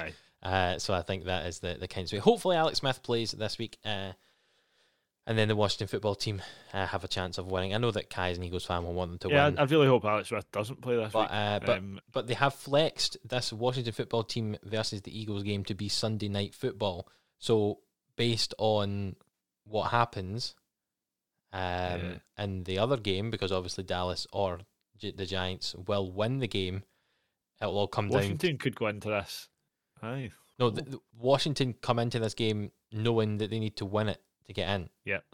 and depending who wins the other game, if the Eagles win, then that other team will obviously go through, whether it be the Giants or the the Cowboys. So. Yeah, I think um, just to kind of touch on this, obviously we'll come on to it in a minute, but it would have been good to have that Sunday night football Washington Eagles where both of them could have still made the playoffs. Yes. Um, if the Eagles had obviously won this week, then there was a chance because I think a, a Jalen Hurts um, performance where he just has to go all out and try and win probably suits the way he plays. Um, Yeah. all, all or nothing, but hey ho, we'll come on to that. The less said Uh, yeah, like that. you have 30 Yeah. seconds to talk about the next game, Kai. The LA Chargers played against the Denver Broncos. The Chargers won 19 points to 16. You said to me that this was your least interesting game of the week, so you have 30 seconds. Uh, a concise breakdown from Kai. Time starting now. Let let me just start my illustrious notes on this um absolute magnificent game. No, this was I mean it had absolutely no meaning whatsoever. I know it was obviously a divisional game, but it had no meaning. Neither team really had anything to play for, and it reflected that. Uh, obviously, the Chargers without Keenan Allen, Tunter Williams, and Jalen Guyton and Ekeler had a decent game running, but again, nothing to write home about. Um, Drew Lock, very poor day at the office, less than 50% completion, two interceptions as well. Uh, I think he'll probably just put that one behind him and try and forget it. Um, the one thing that tells you all you need to know about the game was there was seven field goals. seven field goals We in a game. field goals. that only finished 16 19. It, it really was a, a, a poor game. Um, uh, probably the, the main point to come from it, uh, Justin Herbert's touchdown now takes him uh, above Baker Mayfield for the most passing touchdowns by a rookie in NFL history. And I think you said after the game, Adam, that that almost makes him a lock for uh, rookie of the year. I'd say so. Offensive rookie of the year. Would you agree, Mikey? I'm still I'm still hitting the James Robinson bell. That's I know he didn't play this week, but yes, I would say uh, with everything that we, we take into account for the award, uh, it looks like it looks like um, Joe Burrow's going to win. Rookie the year. Shut up. we don't have a we don't I- have I a mean, Joe. but- I'll have a tenner on the post, Mikey. We don't have a Thank Joe Burrow. much. I think um, We have a Joe Bengal. I think uh, Drew Drew Lock. Um, we've spoke about it. It's always one step forward and two steps back with, with Drew Lock. He, he has a phenomenal game and then has a game like this. Um, one thing that's popped out to me just there, just looking at the game book, I know it was Kai's game, was Jerry Jeudy had 15 targets, only six receptions for 61 yards, but throw the ball to Jerry Jeudy more, um, especially in his second year, because I think we'll really start to see him flourish in the league. Yeah, Two quick things I'm going to ask. Denver I've got the tenth pick at the moment in the draft. Do they trade up to try and get one of the QBs and replace Lock? No, Uh, I don't think so. I think John I, Elway sees I- something. I don't think they will. Righto. No, I think John Elway sees something in, in Drew Lock. And my last thing, Mike Clay tweeted this uh, out. I don't know if any of you saw this, but since Justin Herbert has been the quarterback, these are his offensive touchdowns for the Chargers. Not not necessarily uh, throwing, just offensive touchdowns uh, by uh, game week, starting from week two when Herbert was a starter. So they had 2 2, 3 4, 5, 3 3, 3 3, 2. And then Ekeler came back from injury and it's went 0 2 4 1. Are they trying to get Ekeler involved a little bit too much, do you think? Now that he's back? Uh, I think I think we said when Ekeler came back that it would help um, Justin Herbert. Uh, bizarrely, like you say, with with those stats, it looks as if it's maybe hindering him. Um, oh, sorry, that's maybe not the best way to put it. Maybe not so much hindering Herbert; it's maybe just taking away from how much they're relying on him uh, to run the offense. Yeah. Uh, I think they've think- just got to I be careful well- that they don't maybe overdo it uh, with Ekeler. I Keenan Allen's been out as well, um, which is I think affected that um, that stat line there. Um, Mike Williams has been the lead receiver. Also, the he has more interceptions this season than Jalen Ramsey, Yes. Mike Williams, Williams, nice. wide receiver. Um, that, I, I love when a team does that. They put their wide receivers in for the hail mary on the defensive side because they, they've got the best leap and the best hands. I love seeing it. Um, maybe the, the Bills should have done it against the, the Cardinals. Um, but also Guyton, uh, however you call whatever his name is, Jalen Guyton. um, I think his Jalen Guyton has been very good over the past couple of weeks as well, and it looks like Herbert Yeah. likes to throw to him as well. So I really like this Keenan Allen, Mike Williams, uh, Guyton, and obviously Austin Ekeler as well. It's a fun options for Justin Herbert has as he go have as he goes into his, his second year. Yes, I totally agree. Let's move on to the NFC East matchup between Philadelphia and Dallas. And this week, Kai, we don't get lots Okay, of that's good. That's thank you. Game fourteen. we don't get lots of Philly chat because, to be honest, there's not. I'd rather talk No, about the Cowboys because the. Eagles aren't involved in what's I have- happening. One mad stat from this game. Right, well, you can tell us that stat then. Mikey, because Dallas won 37 points to 17, and Mikey's m- mad stat of the game. So DeSean Jackson, D-Jax, had an 81 yard touchdown in the first quarter. Yep. And it was the coaches didn't call another play for him the entire rest of the game. I saw not that. That one play. absolutely not crazy. one play for him. It's not like he had any other targets or anything. It wasn't like there was no plays. He wasn't even a, a third option on a play when the, the plays broke down. They an 81 yard touchdown on I would say since I started watching football, one of the best long ball catchers in, in the NFL. Yeah. And uh, one of the best deep threats in the NFL. And you, you, th- you throw an 81 yard touchdown against in, in Dallas week, as, as they like to call it, and you're not going to give him the ball anymore. Ridiculous. Shocking. Doug Pederson needs to get his head checked. Yeah, I'm quickly going to talk a little bit about this game as well. The Cowboys, I thought were very, very smart in this game because you had, uh, they they played the Philadelphia defense very well. Because at the start of the game, you had Amari Cooper being covered by Slay, so they passed the ball to Gallup. And then eventually the Eagles went, oh, they're passing the ball to Gallup, so we'll put Slay on Gallup. And then in the second half, they passed the ball to Cooper. They just passed it completely the opposite side of the field to wherever Slay was, and that worked because Slay, I think, only had three receptions against some of that, but the other cornerback had quite a few, if I remember the statistic right. Um, I think uh, probably just very quickly before you talk about it again, I think one of the biggest issues that the Eagles had was Fletcher Cox going out injured. Um, the difference in, in the defensive line when he's not in it is, is night and day. And I think we struggled to get out to Andy Dalton and, and put a bit of pressure on him. And, and when he's not under pressure, he's a very good quarterback and he could pick people out quite openly. Um, yeah. Do you pay lots of money to Dak when he comes back for injury? Or do you just stick with Dalton? Uh, I think if you're the Eagles, I think you want to the Eagles. I think it's the Cowboys that may be saying. This. I think it's the Cowboys we're looking for here. I See, think if you're is, the this is the Cowboys, problem that we have in this podcast. Turns everything into the Eagles. Honestly, not as if it's a game about the Eagles, eh? Ah, ah, wee man. I can call you wee guy now. I'm above you this week. Um, aye, I think if you're a. Cowboys fan, I think you want to see Dak back. Andy Dalton has done a good job. He's a, he's a good backup quarterback, but I think um, I think you want you want Dak back. I think I think this was the first game we've seen this season that had the three Cowboys receivers having a all together, all great games, and that's uh, Cowboys fans. I, I know obviously obviously Dak's been out, but this is what Cowboys fans have been waiting for. Michael Gallup, 121 yards, two touchdowns. Mari Cooper, 121 yards, and then CeeDee Lamb, 65 yards and a touchdown. That's the three. Looking at this team at the at the start of the season, you were looking at Zeke in the running game, Dak, one of the best quarterbacks probably in the league, um, top 15 maybe, uh, top Or, 10. or 19 then or these three 20, depending on how you rank them uh, for quarterbacks. exactly, yeah. um, and then obviously these three wide receivers. So it's it's what could have been. I think for literally, even though one of these teams in this league, in this division, sorry, is going to make the playoffs, I think all four teams have a case for what might have been this season if if they played their cards slightly differently. yeah, Yes. yes. I, I'll be honest. I, th- I thought you were going to say more there, Mikey. But yes, I totally, I totally No, agree with what- you. Just this is also um, with the Eagles being knocked out of playoff contention as well.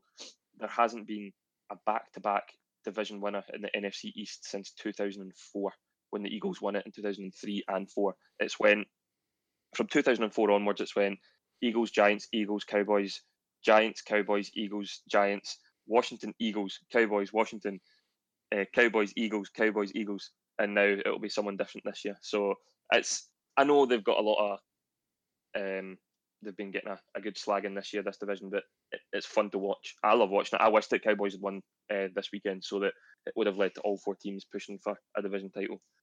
You mean you wish the Eagles had won? What did I say? Cowboys. Cowboys. See, it's just because I hate the Eagles that much. That's why I, I, I really don't want to see it.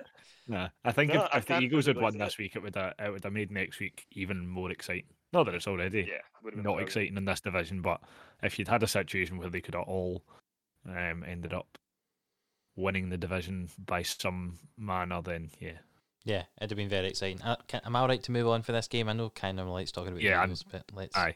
I don't really have much else to say. to be they're honest. not It was a relevant anymore. poor performance. I think we just move on for this Good. car crash of a season. Let's move and, on uh, from that car crash again. of a game for you and move on to why did I get the boring games this week? All right, this game was meant to be exciting. The Seattle Seahawks at home to the Los Angeles Rams.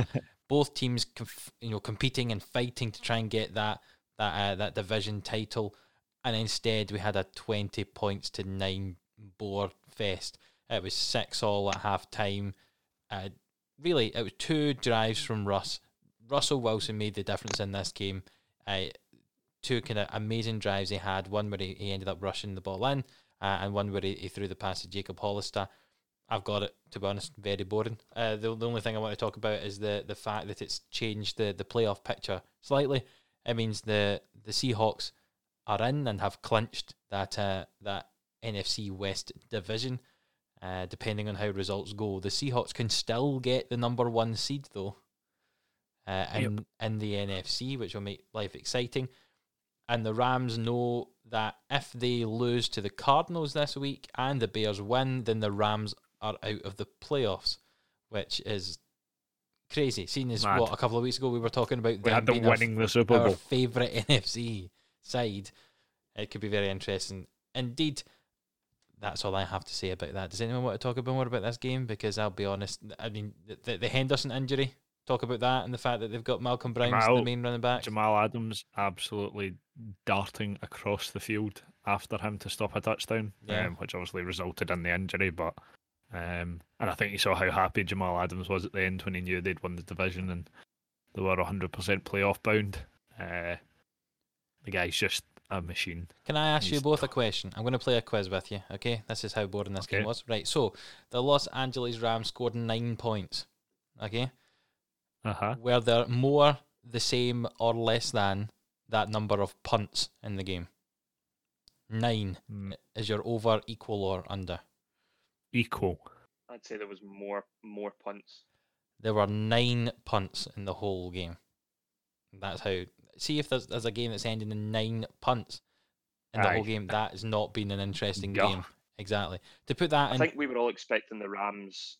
Sorry, on you go. No, Adam. no, no, no. Keep going. I was about to move on, so keep talking about the No, Rams if you want. It was just to say that you were, we were expecting the Rams to come out and put on a show this week, like after the Jets embarrassment. I, they, I was expecting. I think uh, looking at the Rams result, did we all take the Rams? Yes, think all so. three of us took the Rams, which we'll obviously get to later on. But like, I think we were all expecting smash mouth, hard hitting plays from the Rams and back to back weeks of complete embarrassment, and it has put some doubt in my mind about this Super Bowl title. I thought they were going to win. I think the biggest doubt that now comes from the Rams, they're going to be without Jared Goff next week. Yes, I suppose that's the big story. By the looks of it, um, after he decided to punch someone's helmet, wasn't very clever, Jared. You think he's had that. surgery on it now, hasn't he? He's going to be out for this week. I Hopefully think, back yeah, for the I think they said it was scheduled and it was going to be Uh, at some point did you- for a dislocated and broken thumb. So Did you did you see who they uh, who they picked up off the Denver practice squad? Kendall Hinton. Blake Bortles.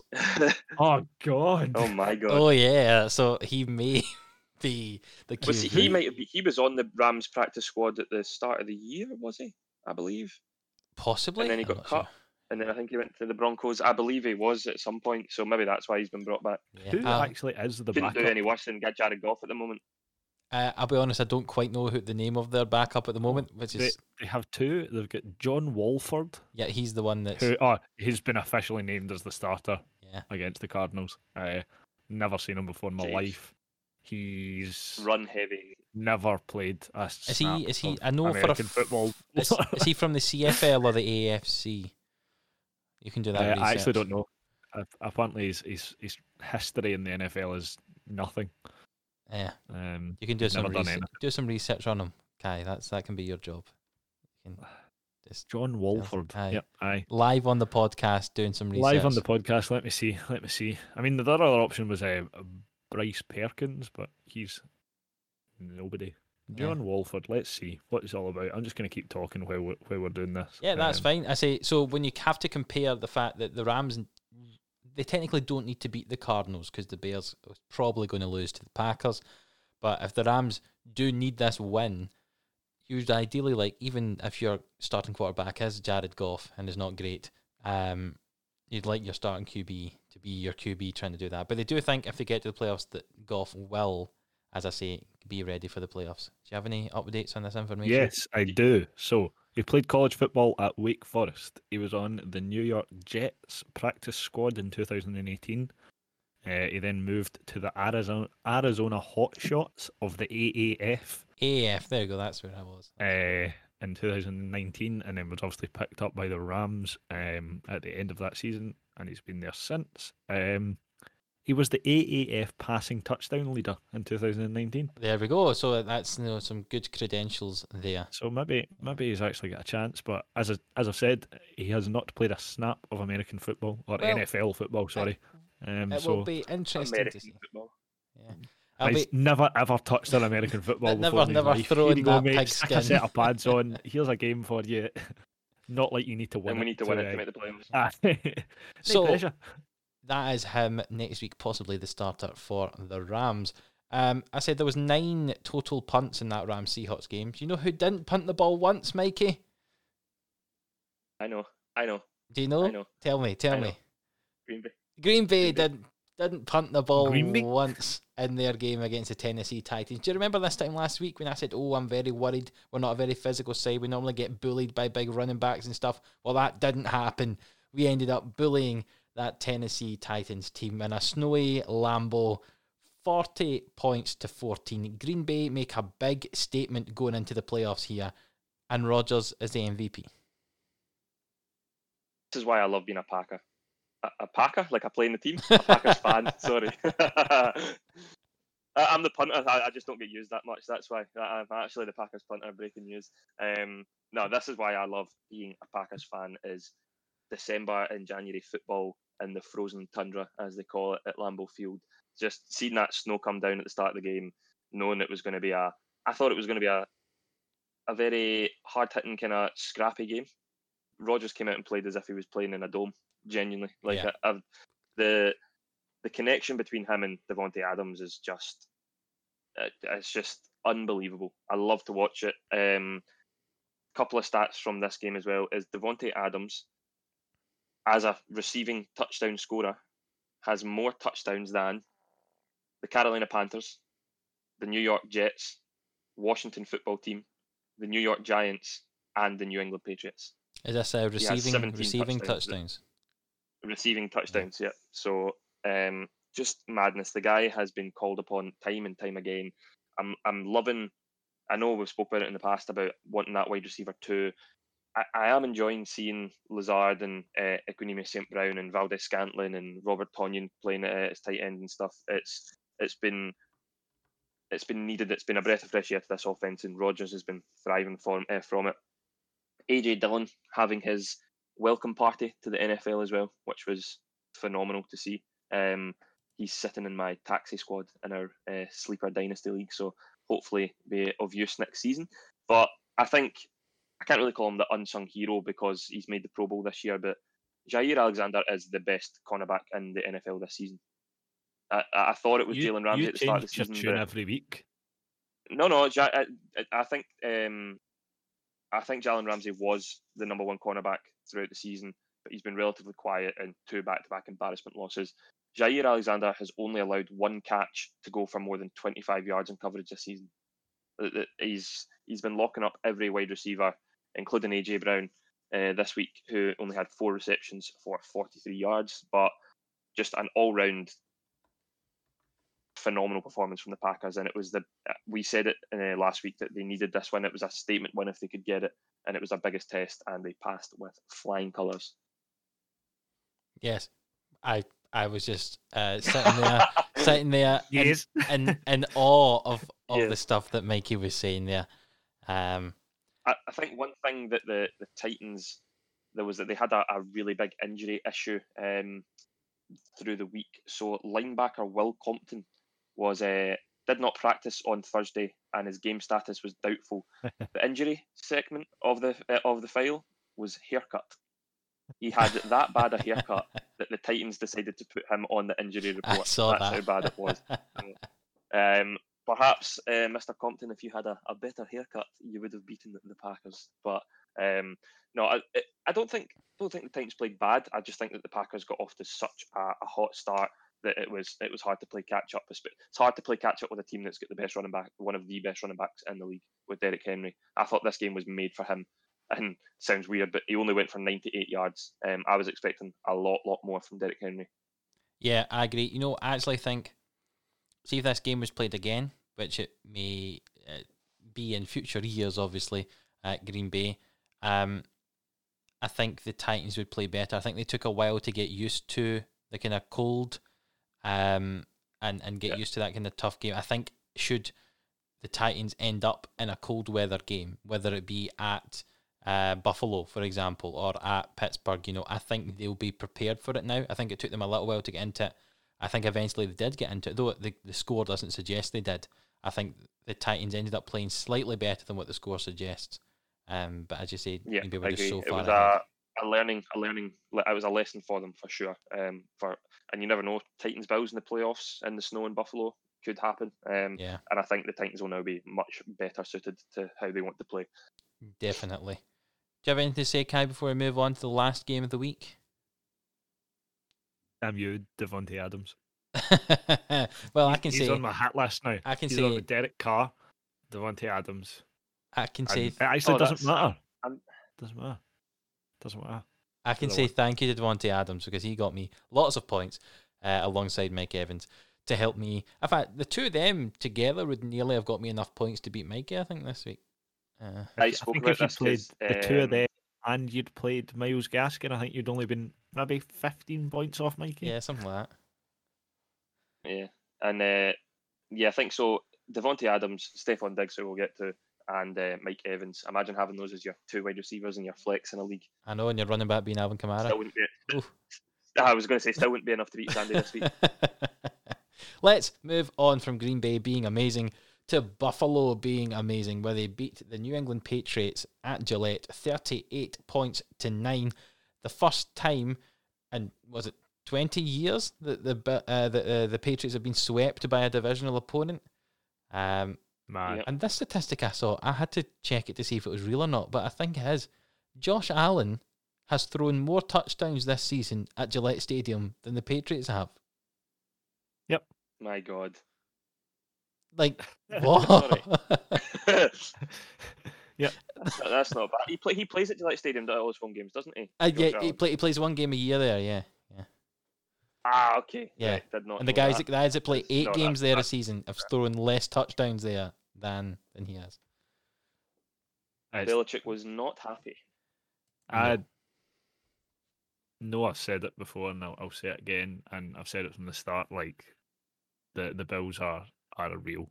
They are a, a good good side, really good depth, very dangerous in the playoffs. And obviously we'll come to it when we get to a playoff. But I think they're a massive weapon this year. Um, on the other hand, the Patriots are utter garbage. They are dreadful.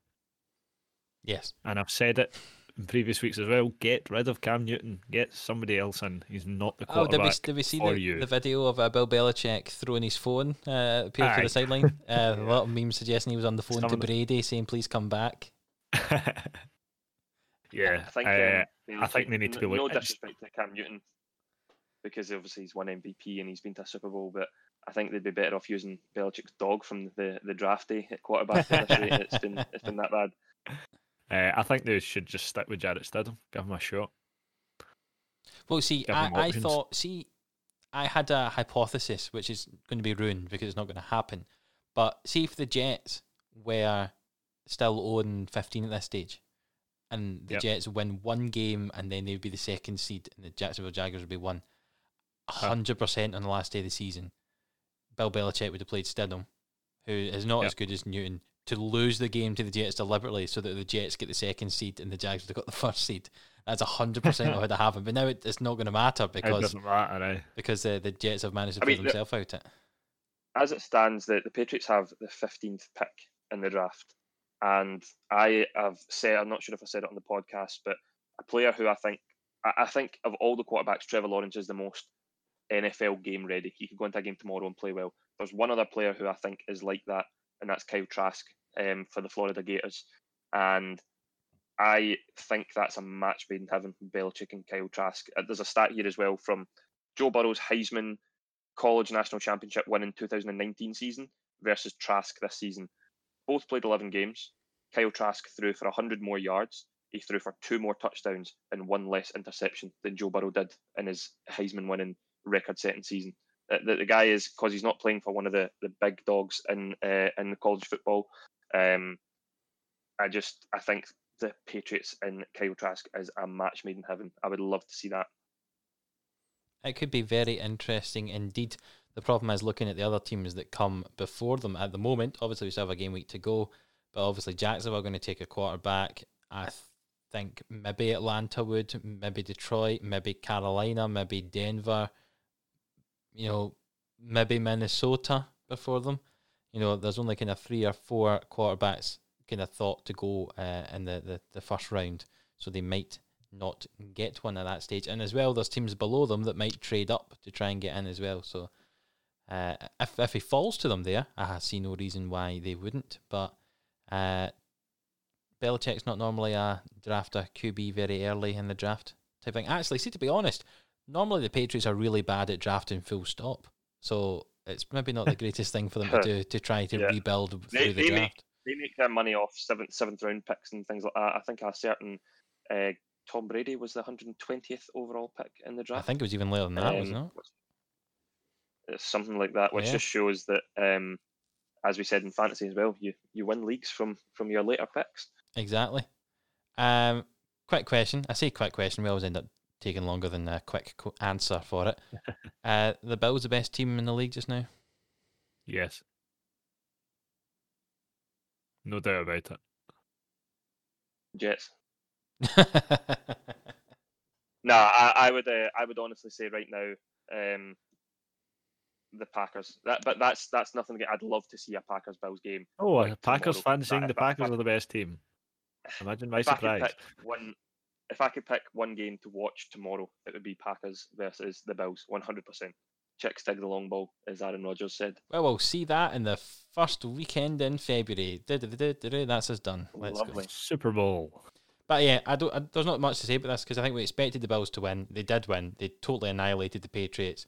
And uh, well done, Stefon Diggs, winning Kai his fantasy matchup. We'll get that in just at the end. Also, well done, Stefon Diggs, for breaking a number of records. Um, yes, very true. Stefon Diggs has the most receptions by a player in their first season with a new team of all time now. Um, it's ma- I think he broke the touchdown record as well for. Uh, sorry, uh, Josh Allen broke the touchdown record for a Bills quarterback Yeah. and stuff as well. It was just records going left, right, and centre for them. Uh, really was a very, very good Bills performance, uh, and one I think that will have other teams, and not just the AFC, but also in the the NFL in general. If you're sitting in the NFC looking at who could potentially come up against you, um, I don't think you want to be seeing the Bills in the Super Bowl. No, definitely not. And talking about the Bills in the Super Bowl, Kai, let's maybe predict who we think's going to get there with one game left of the regular season. The playoff picture's almost decided, but not quite. But we'll, uh, we'll guess with the seven teams from each division who are currently each division, each conference who are currently in it. Teams from each division. Seven teams from each division would be very, very interesting indeed. Uh, but the, the seven teams from each conference who are in it. And Mikey, I'm throwing this over to you. You get to pick if we start with the AFC or the NFC. I will go sure AFC it because right. the NFC's gotten the NFC's gotten a wee bit more interesting this week. Um, so Chiefs with the number one seed get a first round bye. You have Cleveland Browns at the Buffalo Bills. Bills, please. Buffalo Bills.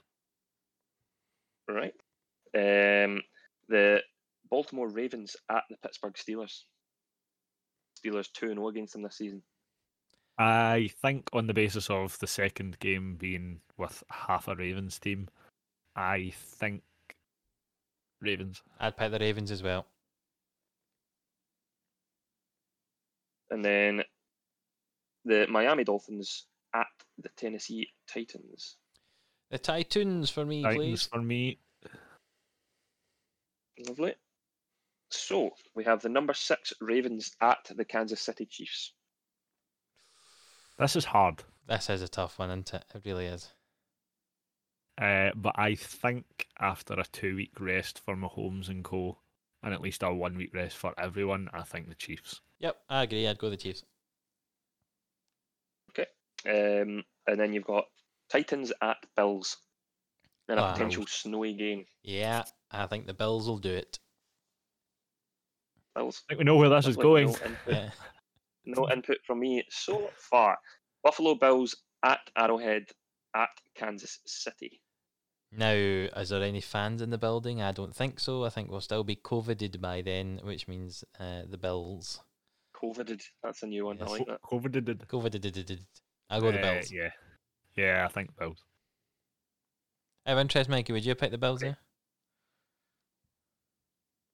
I would not have, and for one reason only, and it's nothing to do with the Chiefs. I think that the, the Bills have a massive playoff hoodoo that they need to get rid of. Whether that happened in the AFC Championship this season remains to be seen. But um, until I see the Bills perform well in the playoffs, at least in one game, whether it's the wild card game or whatever, or the divisional round, uh, I'm I'm picking. The I think if they one. win two, I think if they win the wild card round and then the, the divisional round and stuff, so I, th- I think they they take so much confidence from that, and I think they just go into the Chiefs game with absolutely no fear. So, Bills are in the Super Bowl, and we have the Packers currently with the first round bye.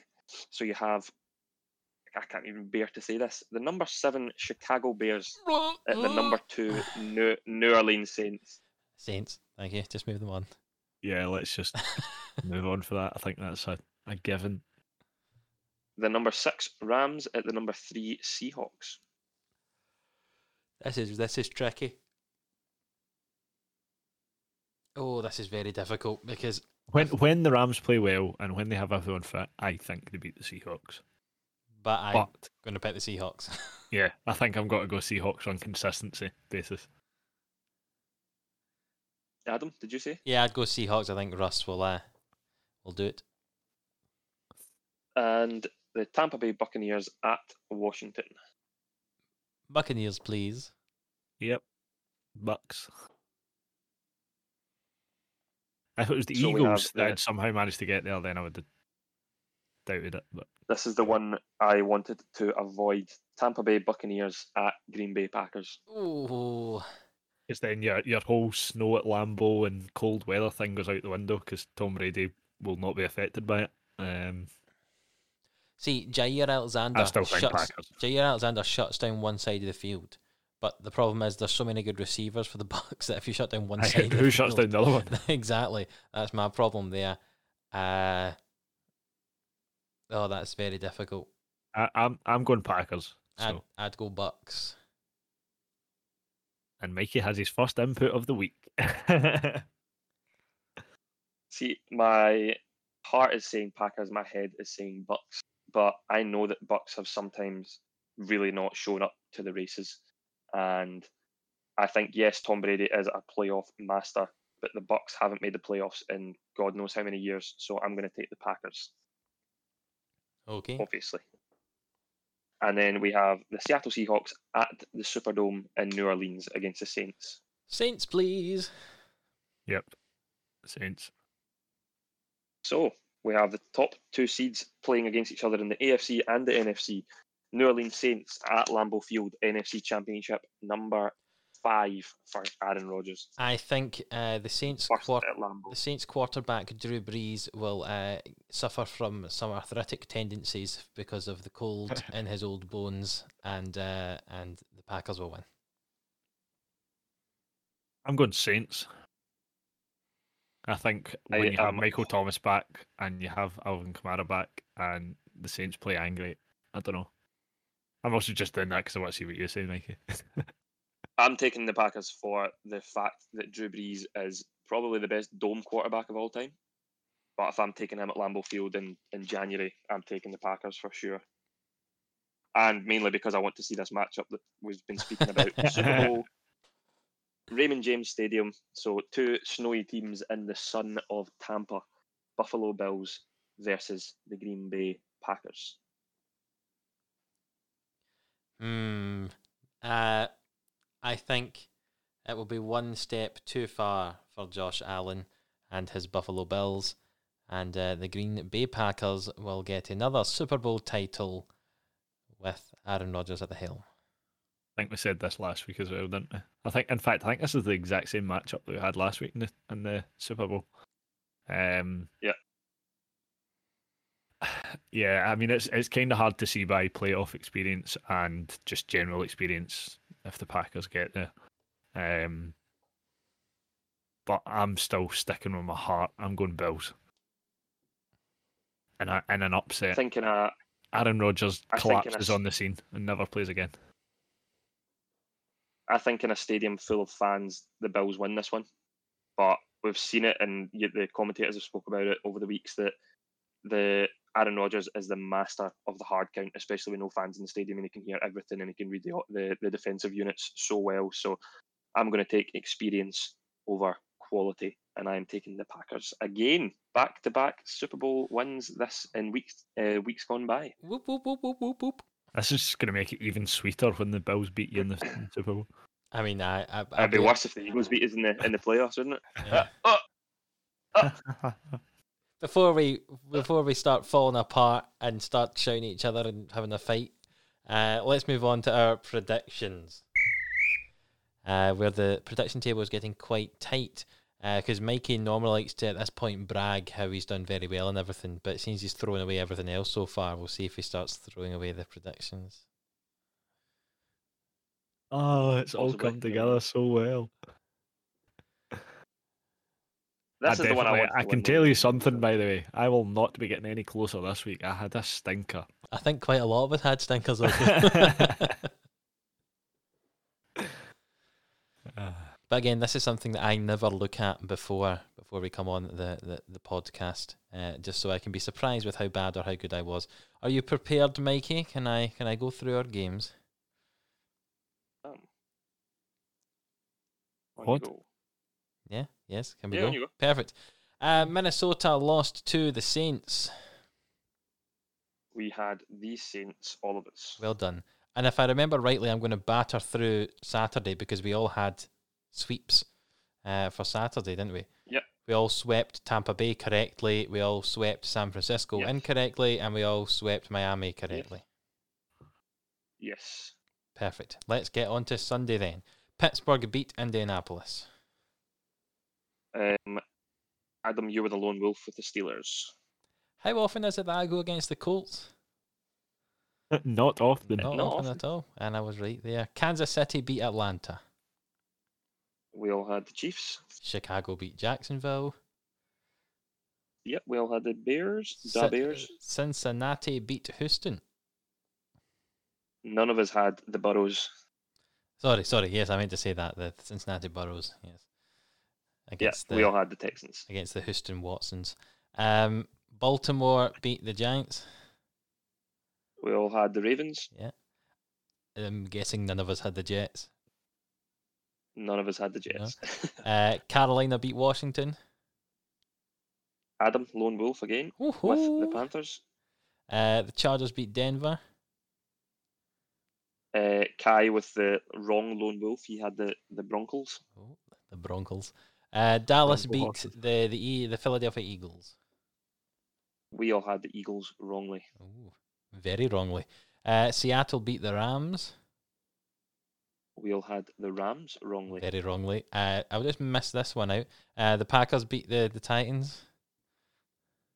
We all had the Titans, and I'll tell you for why. I cannot That believe a the two of you have gone on my against your team. That was a tactical move on my part. Oh, was it? Oh, That's very all I'll say very sneaky. Yeah. I picked the Just to make Titans sure one of because- us didn't go ahead. because I thought we would get bullied. To be honest, that's why. But I, I just proved that uh, we were slightly better than I thought. Uh, and the Bills beat the Patriots. We had the Bills. Fantastic. That didn't sound like a huge number of lone wolves there, but there was a few. So, Mikey, what were the scores for this week? And then the uh, the, the So- totals. Out of 16, uh, Kai on 7 out of 16. less than half. Is that the first um, time he we've had someone less Uh, than it's, half? the, it's the first time anyone's less than 500 this season. Yeah. Um, I am on 508 out of 16. Uh, and Mikey's Adam- playing the game now. Away, away with it on 10 out of uh, 16 for the week. Oh, oh, oh, So lone wolf. we we have some position changes.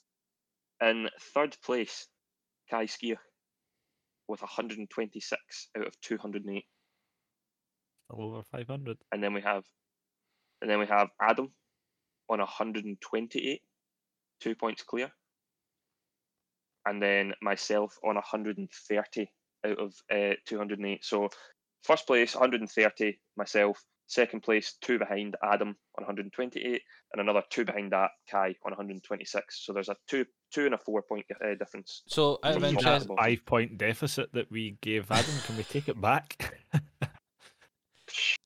I, I might I might if he beats me. Yeah. out, out of interest, Mikey. Now you're two points ahead of me, and I'm two points ahead of Kai. But how many points are our fantasy titles worth? I would say that the ESPN redraft is worth 10, Right. And the sleeper championship is worth five, which And- means Adam, you are on 15 points, Kai is on 15 points, and I am on 20 points. Oh, there, there we go. Okay. Oh, There oh come on! You can't go and pick other Well, no, years. the, that's our our main league. Our main league is is the World Cup, and as I've said, the the redraft, the dynasty, league, Albeit- the Eu- Euros, still great to win, but you you want the World Cup At the Everybody wants moment. Mikey, see, see in five years' time, you'll care more about Dynasty because you'll have built a squad that you love and care about. And I, I will just say one thing as well. I didn't play in the first year of fantasy that Adam won, so I'm still I've got a year's a year's less experience in the league, and I've still got more still got more ESPN titles. That's fine. That's fine. Yeah, yeah. I'm not going to say anything. Just, uh, Book, bookended this uh, podcast with fantasy talk. yeah, exactly. So if anyone's Sean, listening, Sean Flynn, if you are listening, Sean Flynn, you are a bottle merchant. and uh, if anyone is listening from uh, Mikey's uh, English league, uh, make sure he loses that one as well, would you? Can't you let him have a title No at all this season? no comment says Mikey. That is a perfect way to end a podcast where you want to talk with a no comment, pleading the fifth. Right. Gentlemen, thank you for joining us for a very interesting discussion regarding week 16. We have uh, week 17 to look forward to, and we'll be back next week analysing the last week. Basically, I think we'll just talk about the games that had some relevance because there's no I point there'll talking be a about few the games rubbish that we just forget about Aye, this exactly. week coming. uh, and then we can look forward to the playoffs in that game as well, uh, in that game, in that podcast as well. Uh, but thank you, Kai, for joining me, Pleasure. and thank as you, always. Mikey, for joining me. Didn't think I was getting a thank you there. Thank you for having me, Yes. and congratulations again, you two, on Yes. Tremendous seasons and tremendous silverware. Very proud of both of you. Yes. From one loser and two champions, that is the PHFL NFL podcast. And uh, we'll see you next week. Bye. Have a go. Have a go.